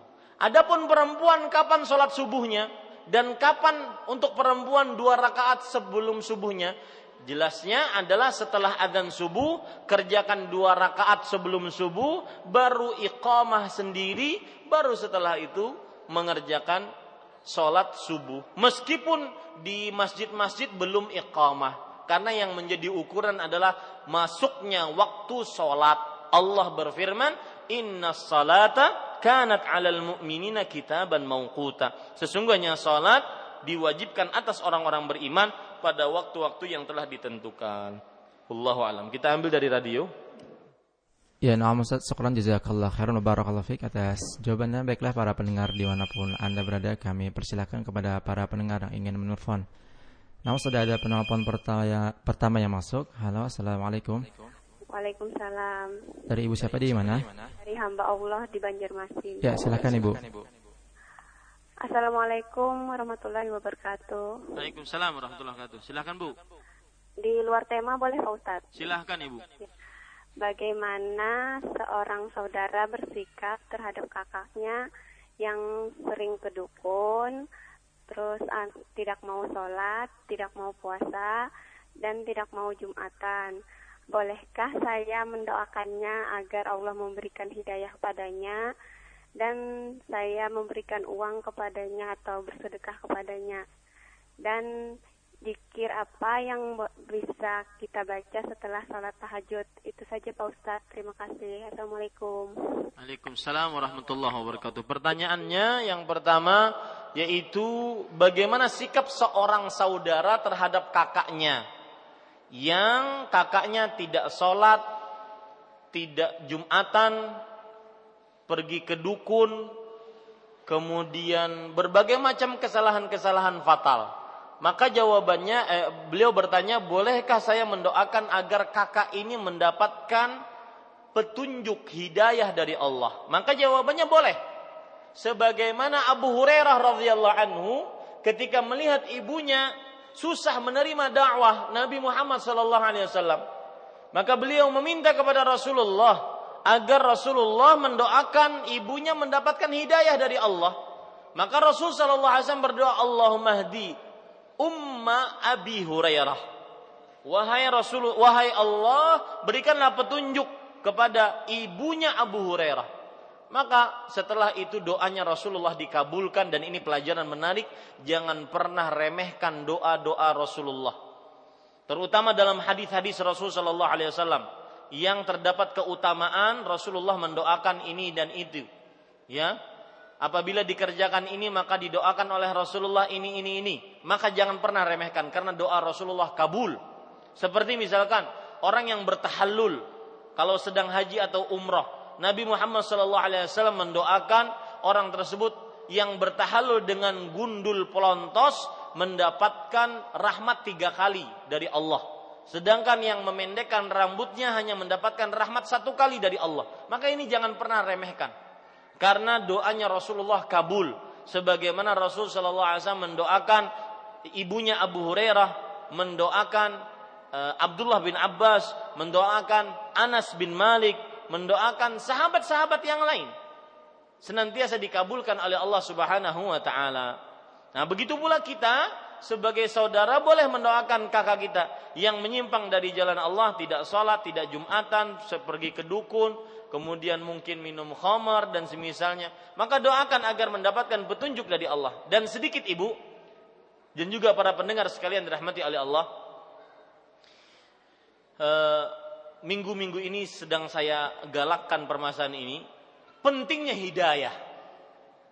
Kenapa Rasul Shallallahu Alaihi Wasallam sering berdoa Allahumma hdini wasaddidni. Ya Allah, berikan petunjuk kepadaku, hidayah kepadaku dan Eh, tunjuki aku selalu dalam kebenaran.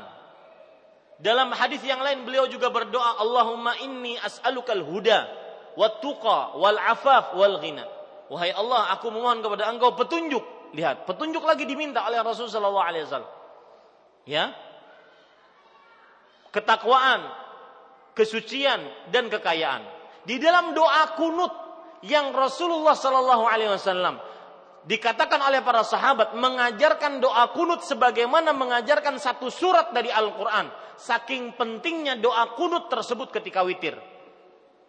Apa doanya? Allahumma dini fiman hadai. Ya Allah berikan petunjuk kepadaku terhadap orang-orang uh, di dalam orang-orang yang pernah engkau berikan petunjuk. Minta petunjuk lagi. Di dalam sholat kita yang wajib minimal 17 kali sehari karena 17 rakaat. Kita di dalam surat Al-Fatihah minta petunjuk. Ihdinas siratal mustaqim. Berikan kami petunjuk kepada jalan yang lurus. Menunjukkan bahwa hidayah, petunjuk adalah sangat penting. Bayangkan ibu, para pendengar sekalian yang dirahmati oleh Allah. Istri Nabi tidak beriman. Ayah Nabi tidak beriman. Kemudian uh, istri Nabi seperti Nabi Nuh, seperti istri Nabi Lut, ya tidak beriman. Kemudian ayah Nabi seperti Nabi Muhammad, seperti uh, nab, ayahnya Nabi Ibrahim tidak beriman. Anak Nabi tidak beriman. Seperti Kan'an tidak beriman anak Nabi Nuh. Paman Nabi tidak beriman. Seperti Abu Talib tidak beriman. Padahal di bawah pembimbingan orang-orang yang saleh, para nabi dan para rasul. Akan tetapi istrinya Fir'aun Asia beriman. Subhanallah. Istrinya musuh Allah beriman. Apa faktor ini semua? Hidayah, petunjuk dari Allah. Saya berikan contoh real di dalam kehidupan kita masing-masing. Orang rumahnya di samping masjid. Tidak pergi ke masjid.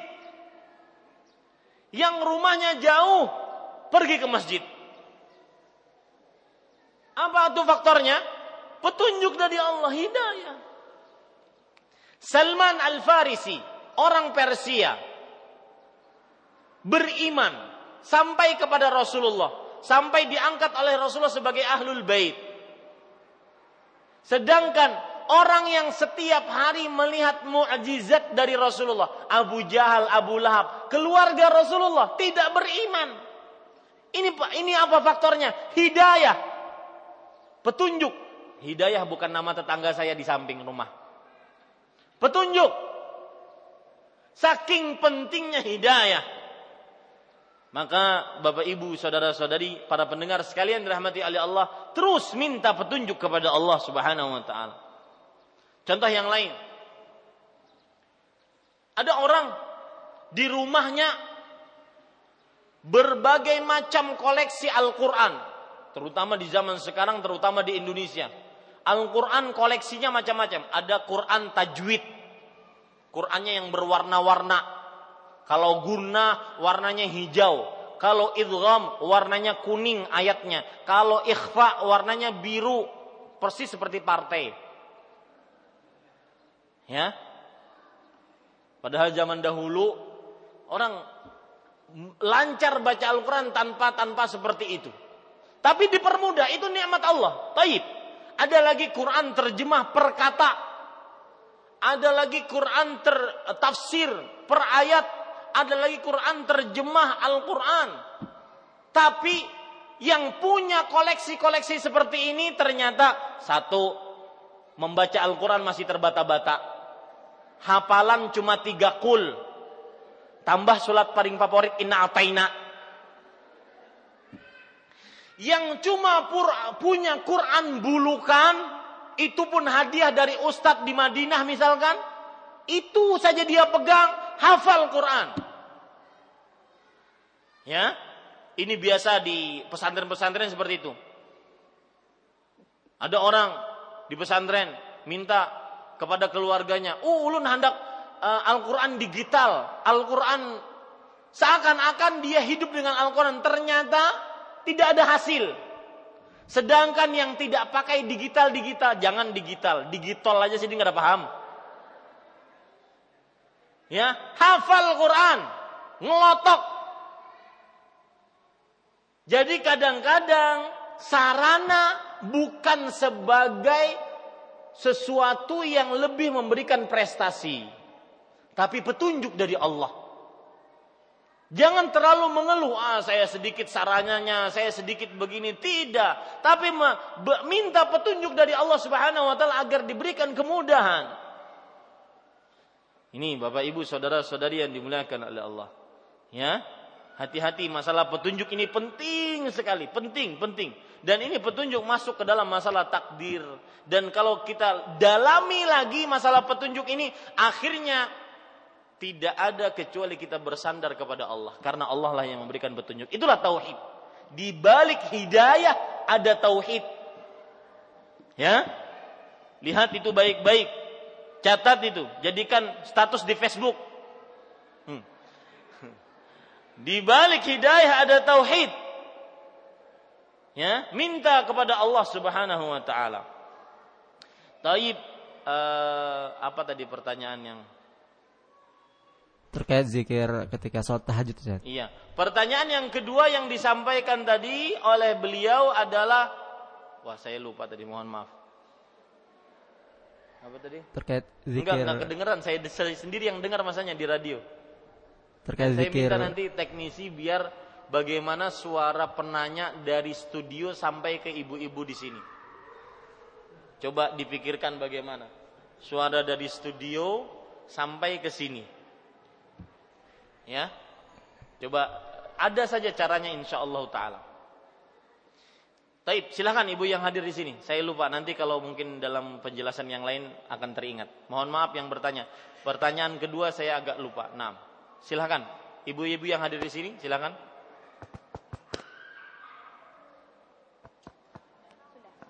Assalamualaikum warahmatullahi wabarakatuh. Waalaikumsalam warahmatullahi wabarakatuh. Nah. Uh, yang mau saya ini Ustadz. Jadi uh, gimana jelaskan karena ada apa ya? Ada suatu kampung gitu yang dia itu meyakini bahwasanya dia bisa menjadi pengikut Rasulullah ketika mereka itu berbaiat kepada seorang habib gitu. Berbaiat ya. kepada seorang habib akhirnya ya banyak orang yang kemudian uh, meyakini itu dan akhirnya melakukan prosesi bayat itu terhadap Habib yang dianggap keturunan Rasulullah seperti itu. Ya, cukup? Ya, sudah. Ya, Bismillah, Alhamdulillah, wassalatu wassalamu ala Rasulullah. Yang pertama, para habaib adalah keturunan Rasulullah Sallallahu Alaihi Wasallam. Jika memang benar-benar mereka sampai nasabnya kepada Rasulullah, maka mereka kita harus wajib hormati. Ini pertama kali yang harus disampaikan kepada kaum muslim. Wajib dihormati mereka. Ya. Wajib dihormati karena mereka mempunyai tiga hak terhadap kita. Yang pertama, mereka muslim yang wajib dihormati. Yang kedua, mereka keturunan Rasulullah sallallahu alaihi wasallam. Tentunya yang benar-benar habib ya, bukan yang mengaku-ngaku, yang memang nasabnya sampai kepada Rasulullah. Dan kemarin saya bertanya kepada Al Ustad eh, Syafiq bin Hasan bin Riza bin Hasan Basalamah. Beliau saya tanya karena beliau seorang jamaah dari Arab, Basalamah. Beliau saya tanya Ustadz, Basalamah itu apakah termasuk Habib untuk ukuran Indonesia? Artinya keturunan Rasulullah atau tidak?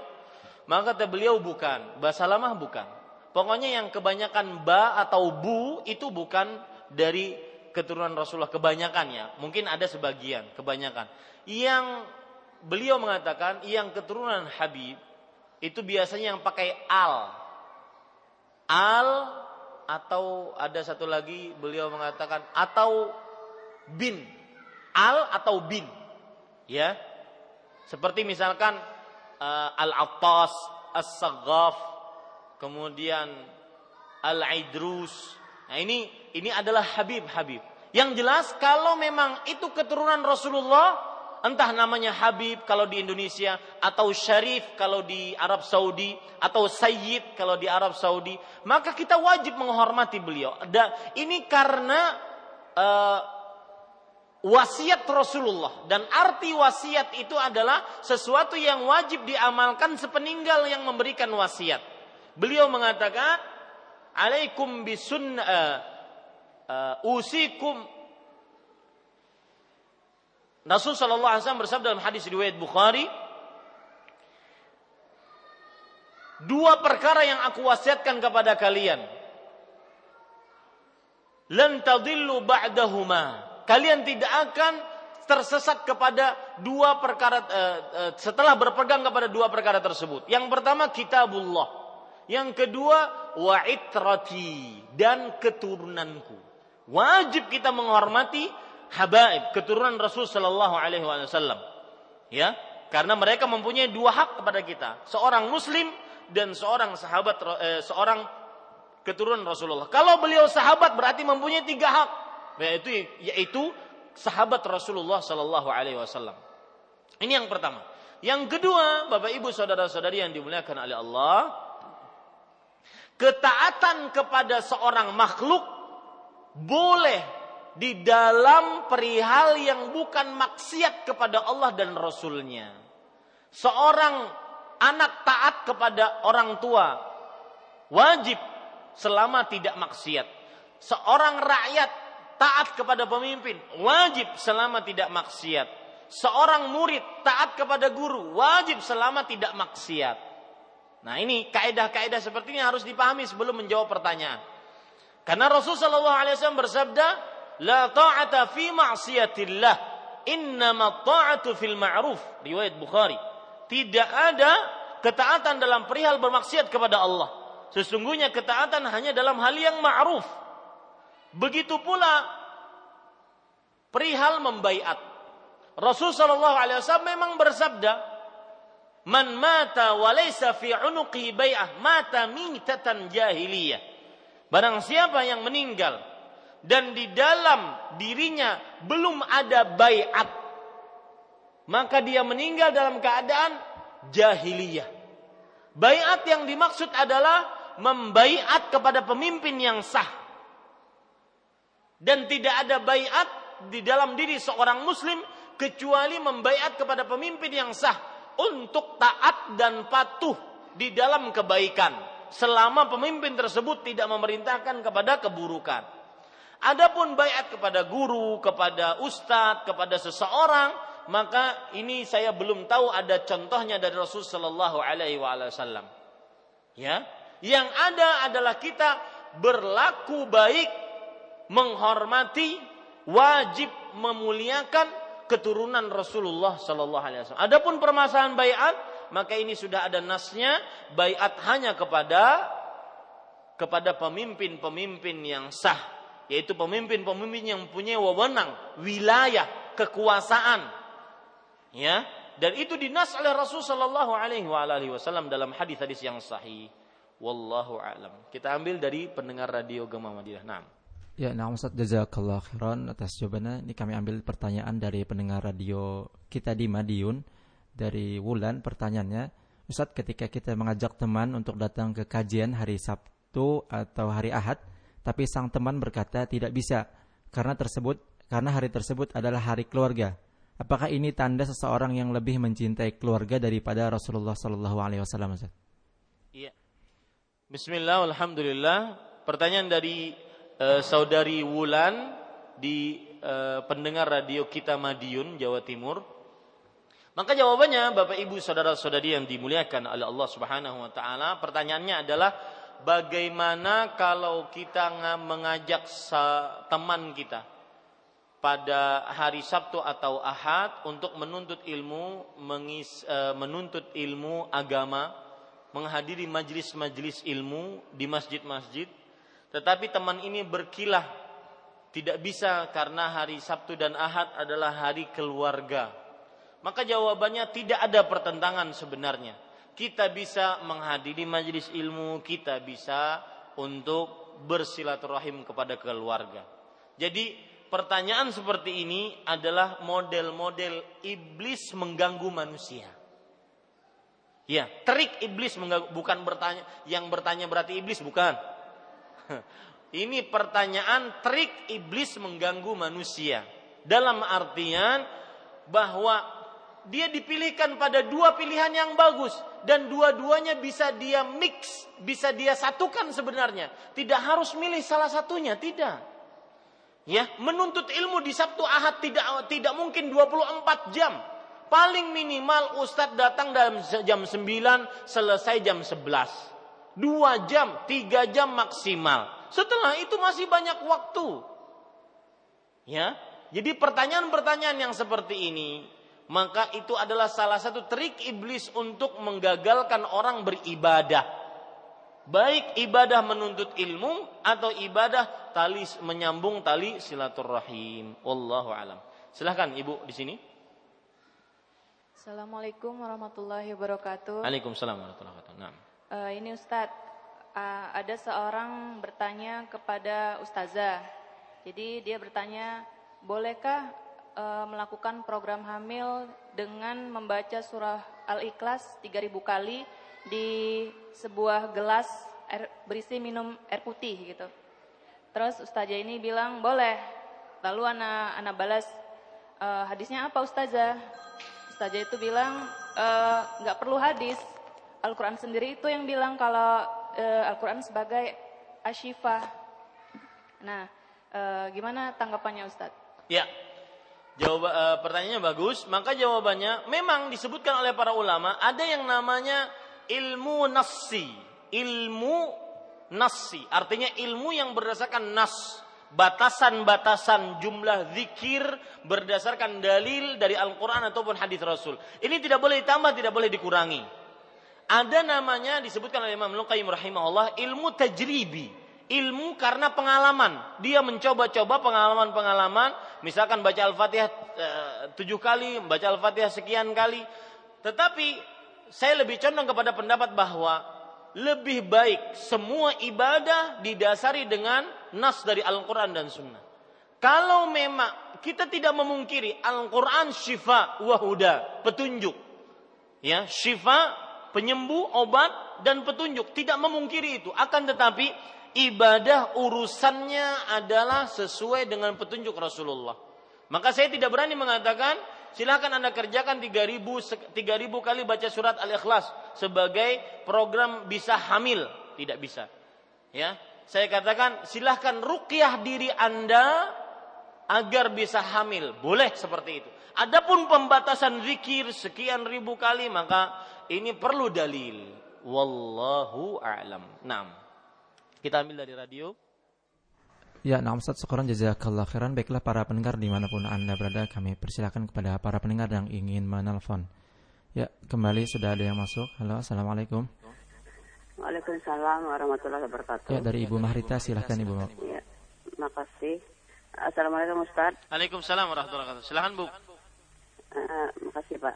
Uh, yang ingin saya tanyakan, uh, ketika saya sapar, Pak ya bepergian, uh, pas uh, sampai di suatu tempat, pas waktu itu ajan johor. Nah kami ikut uh, berjamaah. Kemudian setelah selesai saya uh, salam untuk johor, langsung berdiri untuk mengerjakan asar dua, dua rakaat. Nah apakah itu betul demikian? Uh, yang ya. pertama. Kemudian yang kedua, ketika kita mendengar dibacakan ayat sajadah, tapi kita lewat radio Ustaz. Apakah kita kita harus juga uh, melakukan sujud sajadah. Ya. Uh, demikian, terima kasih banyak. Assalamualaikum warahmatullahi wabarakatuh. Waalaikumsalam warahmatullahi wabarakatuh. Pertanyaan pertama dan kedua, mudah-mudahan kalau saya lupa ingatkan ya ibu-ibu sekalian. Huh. Pertanyaan pertama, apa tadi pertanyaan pertama? Yaitu tentang safar. Safar, yang kedua tentang sujud sajadah. Ya, safar Ya, ingat ya, ingatkan tentang sujud sejadah itu yang kedua biar saya tidak lupa. Safar begini, kerja Ibu Mahrita dari Banjarbaru bertanya bahwa kalau saya safar ke sebuah daerah, saya singgah di sebuah daerah dan sholat zuhur di situ bersama imam. Setelah salam bersama imam, kemudian saya bangun untuk sholat asar karena ingin menjamak kosor takdim. Maka jawabannya boleh ya yang seperti ini diperbolehkan. Meskipun kita berimaman zuhur dengan orang yang mukim yang akhirnya seorang musafir ini mengerjakan sholat zuhurnya sempurna. Sedangkan sholat asarnya dia jamak dan dia kosor boleh? Tidak mengapa. Ya karena satu mengkosor sholat termasuk daripada keringanan orang yang musafir. Yang kedua menjamak sholat karena ia memerlukan pada saat itu dan itu termasuk keringanan juga. Adapun sholat yang sempurna dia bersama orang yang mukim sholat zuhur maka ini tidak meng, tidak mengapa. Artinya sholat mungkin yang ditanyakan kenapa sholat zuhurnya empat, sholat asarnya dua rakaat. Tidak mengapa ini karena sholat zuhurnya empat kenapa? Karena kita mengikuti imam setempat orang yang mukim di tempat itu yang mereka sholatnya sempurna empat rakaat. Wallahu a'lam. Kemudian pertanyaan kedua tentang su, apa, sujud sajadah, sujud tilawah. Ya, e, pertanyaannya berbunyi, kalau saya mendengar di radio e, Qari membaca ayat yang disebutkan di situ sujud tilawah. Apakah saya sebagai pendengar radio juga me melakukan sujud? Maka jawabannya tidak kecuali tatkala qari'nya tersebut dalam keadaan uh, live. Artinya dalam keadaan apa?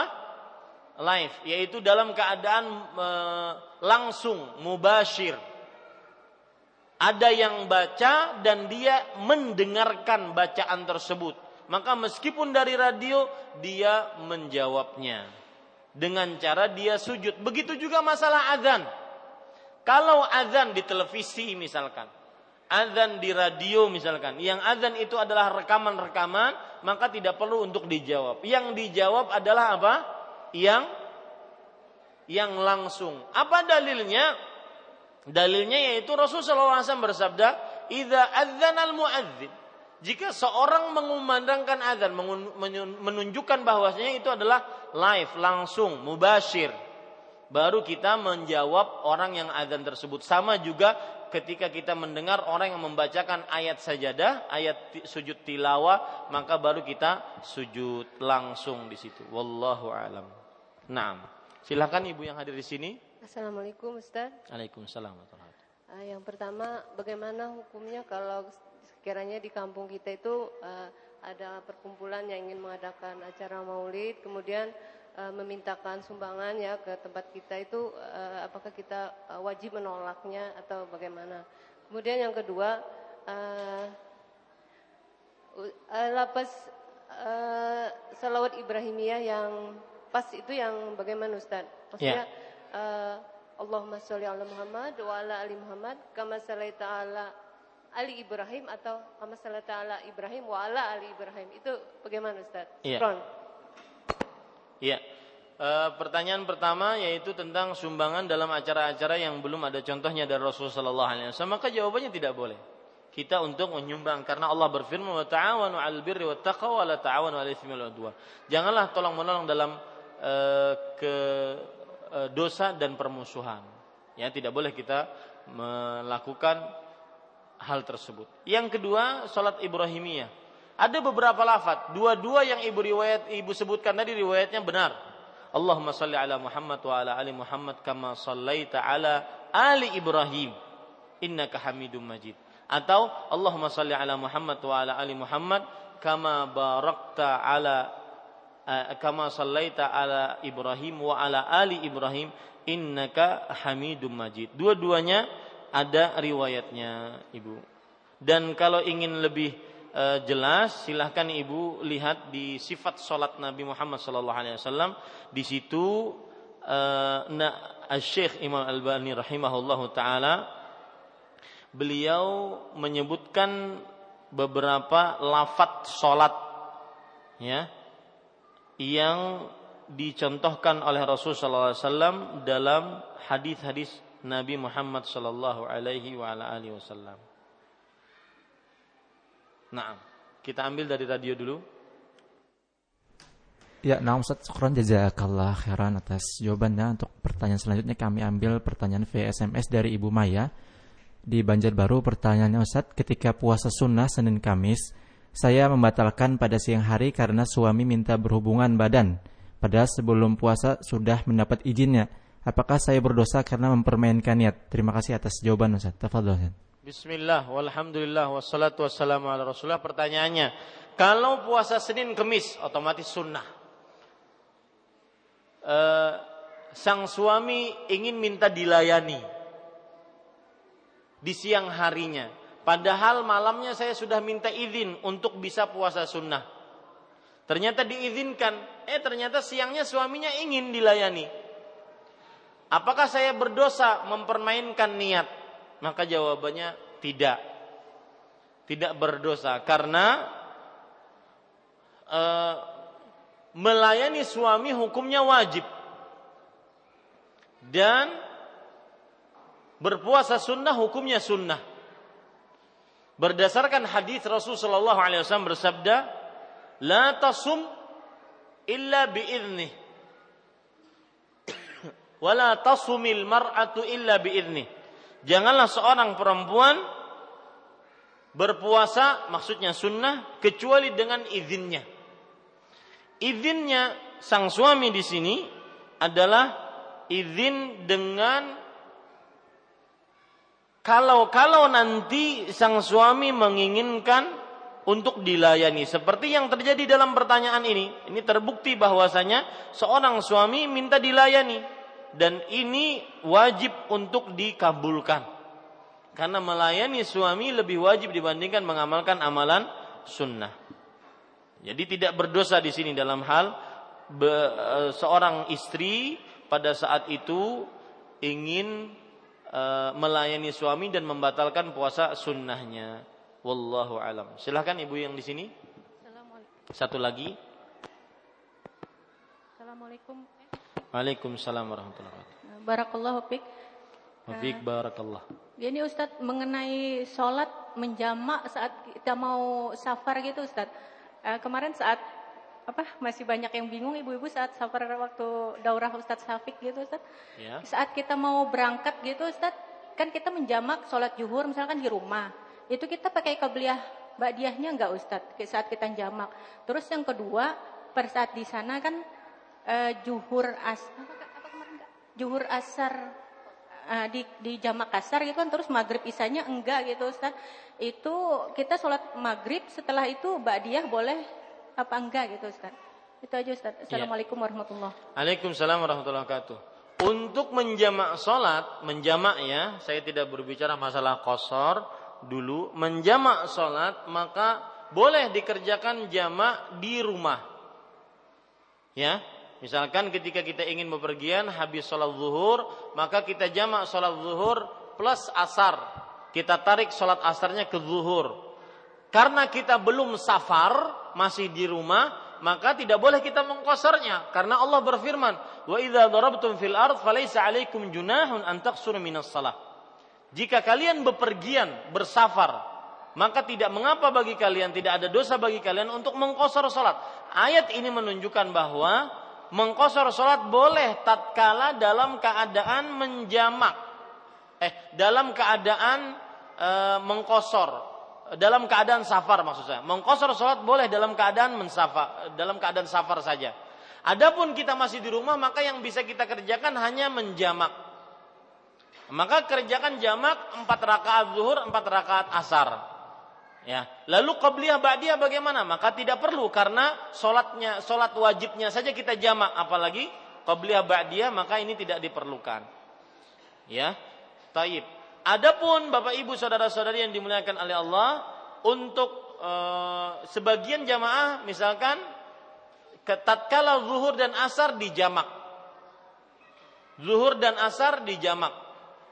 Seperti kejadian di Barabai, zuhur empat rakaat, kemudian asar dua rakaat. Mungkin seperti itu yang terjadi. Lalu ternyata ternyata di uh, maghrib dan isya tidak dijamak, maka tidak mengapa. Karena kita mengikuti imam setempat. Dan karena kita adalah musafir yang turun.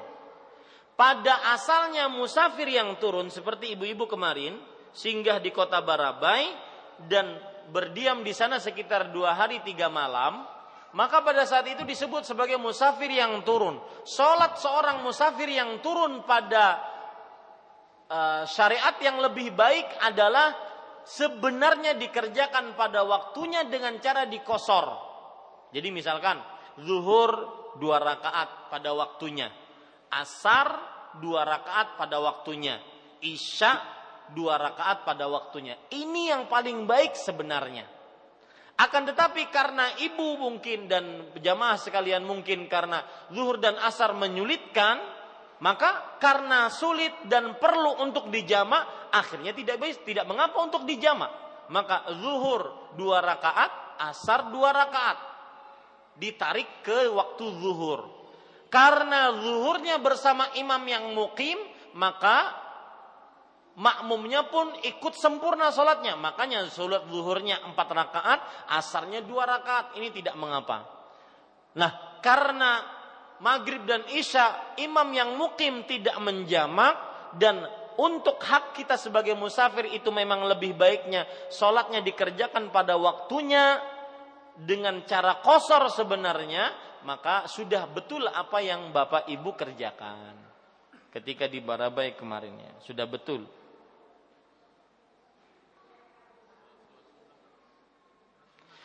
Adapun sholat-sholat sunnahnya, ba'diyah, qabliyah, maka tidak perlu.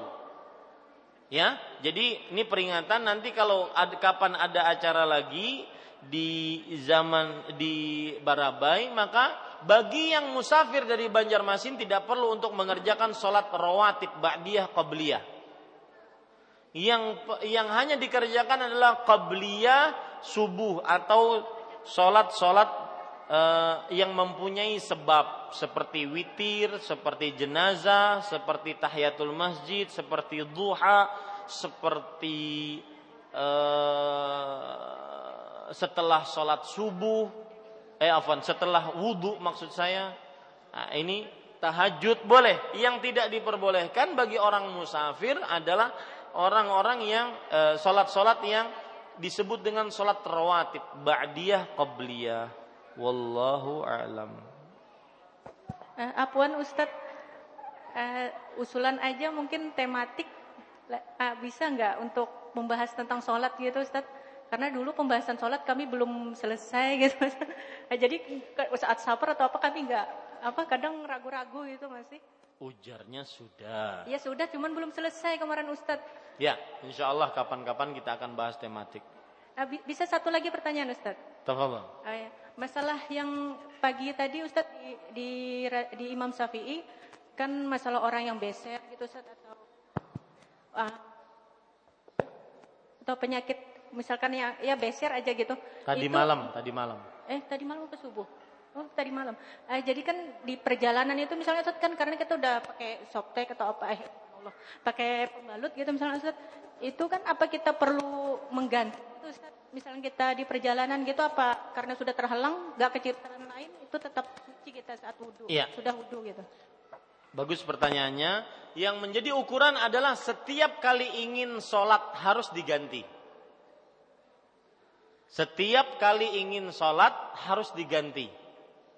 Sholat wajib ya.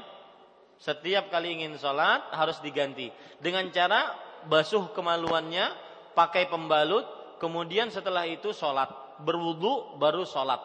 Setiap kali ingin sholat seperti itu bagi orang yang e, istihadah ataupun orang yang e, keluar madhi yang banyak ataupun orang yang keluar air kencing yang banyak yang terus menerus dan itu merupakan penyakit.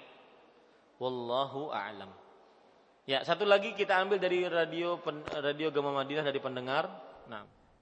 Ya, nah Ustaz, syukran jazakallah khairan. Pertanyaan dari pendengar radio Gama Madinah dari Ummu Faris di Banjarbaru. Pertanyaannya, Ustaz, mengikuti sunnah Rasul seperti manusia yang sangat terasing karena banyaknya yang mengingkarinya. Padahal Rasulullah Shallallahu Alaihi Wasallam bersabda, sesungguhnya Islam bermula dalam keadaan terasing dan akan kembali menjadi asing sebagaimana permulaannya.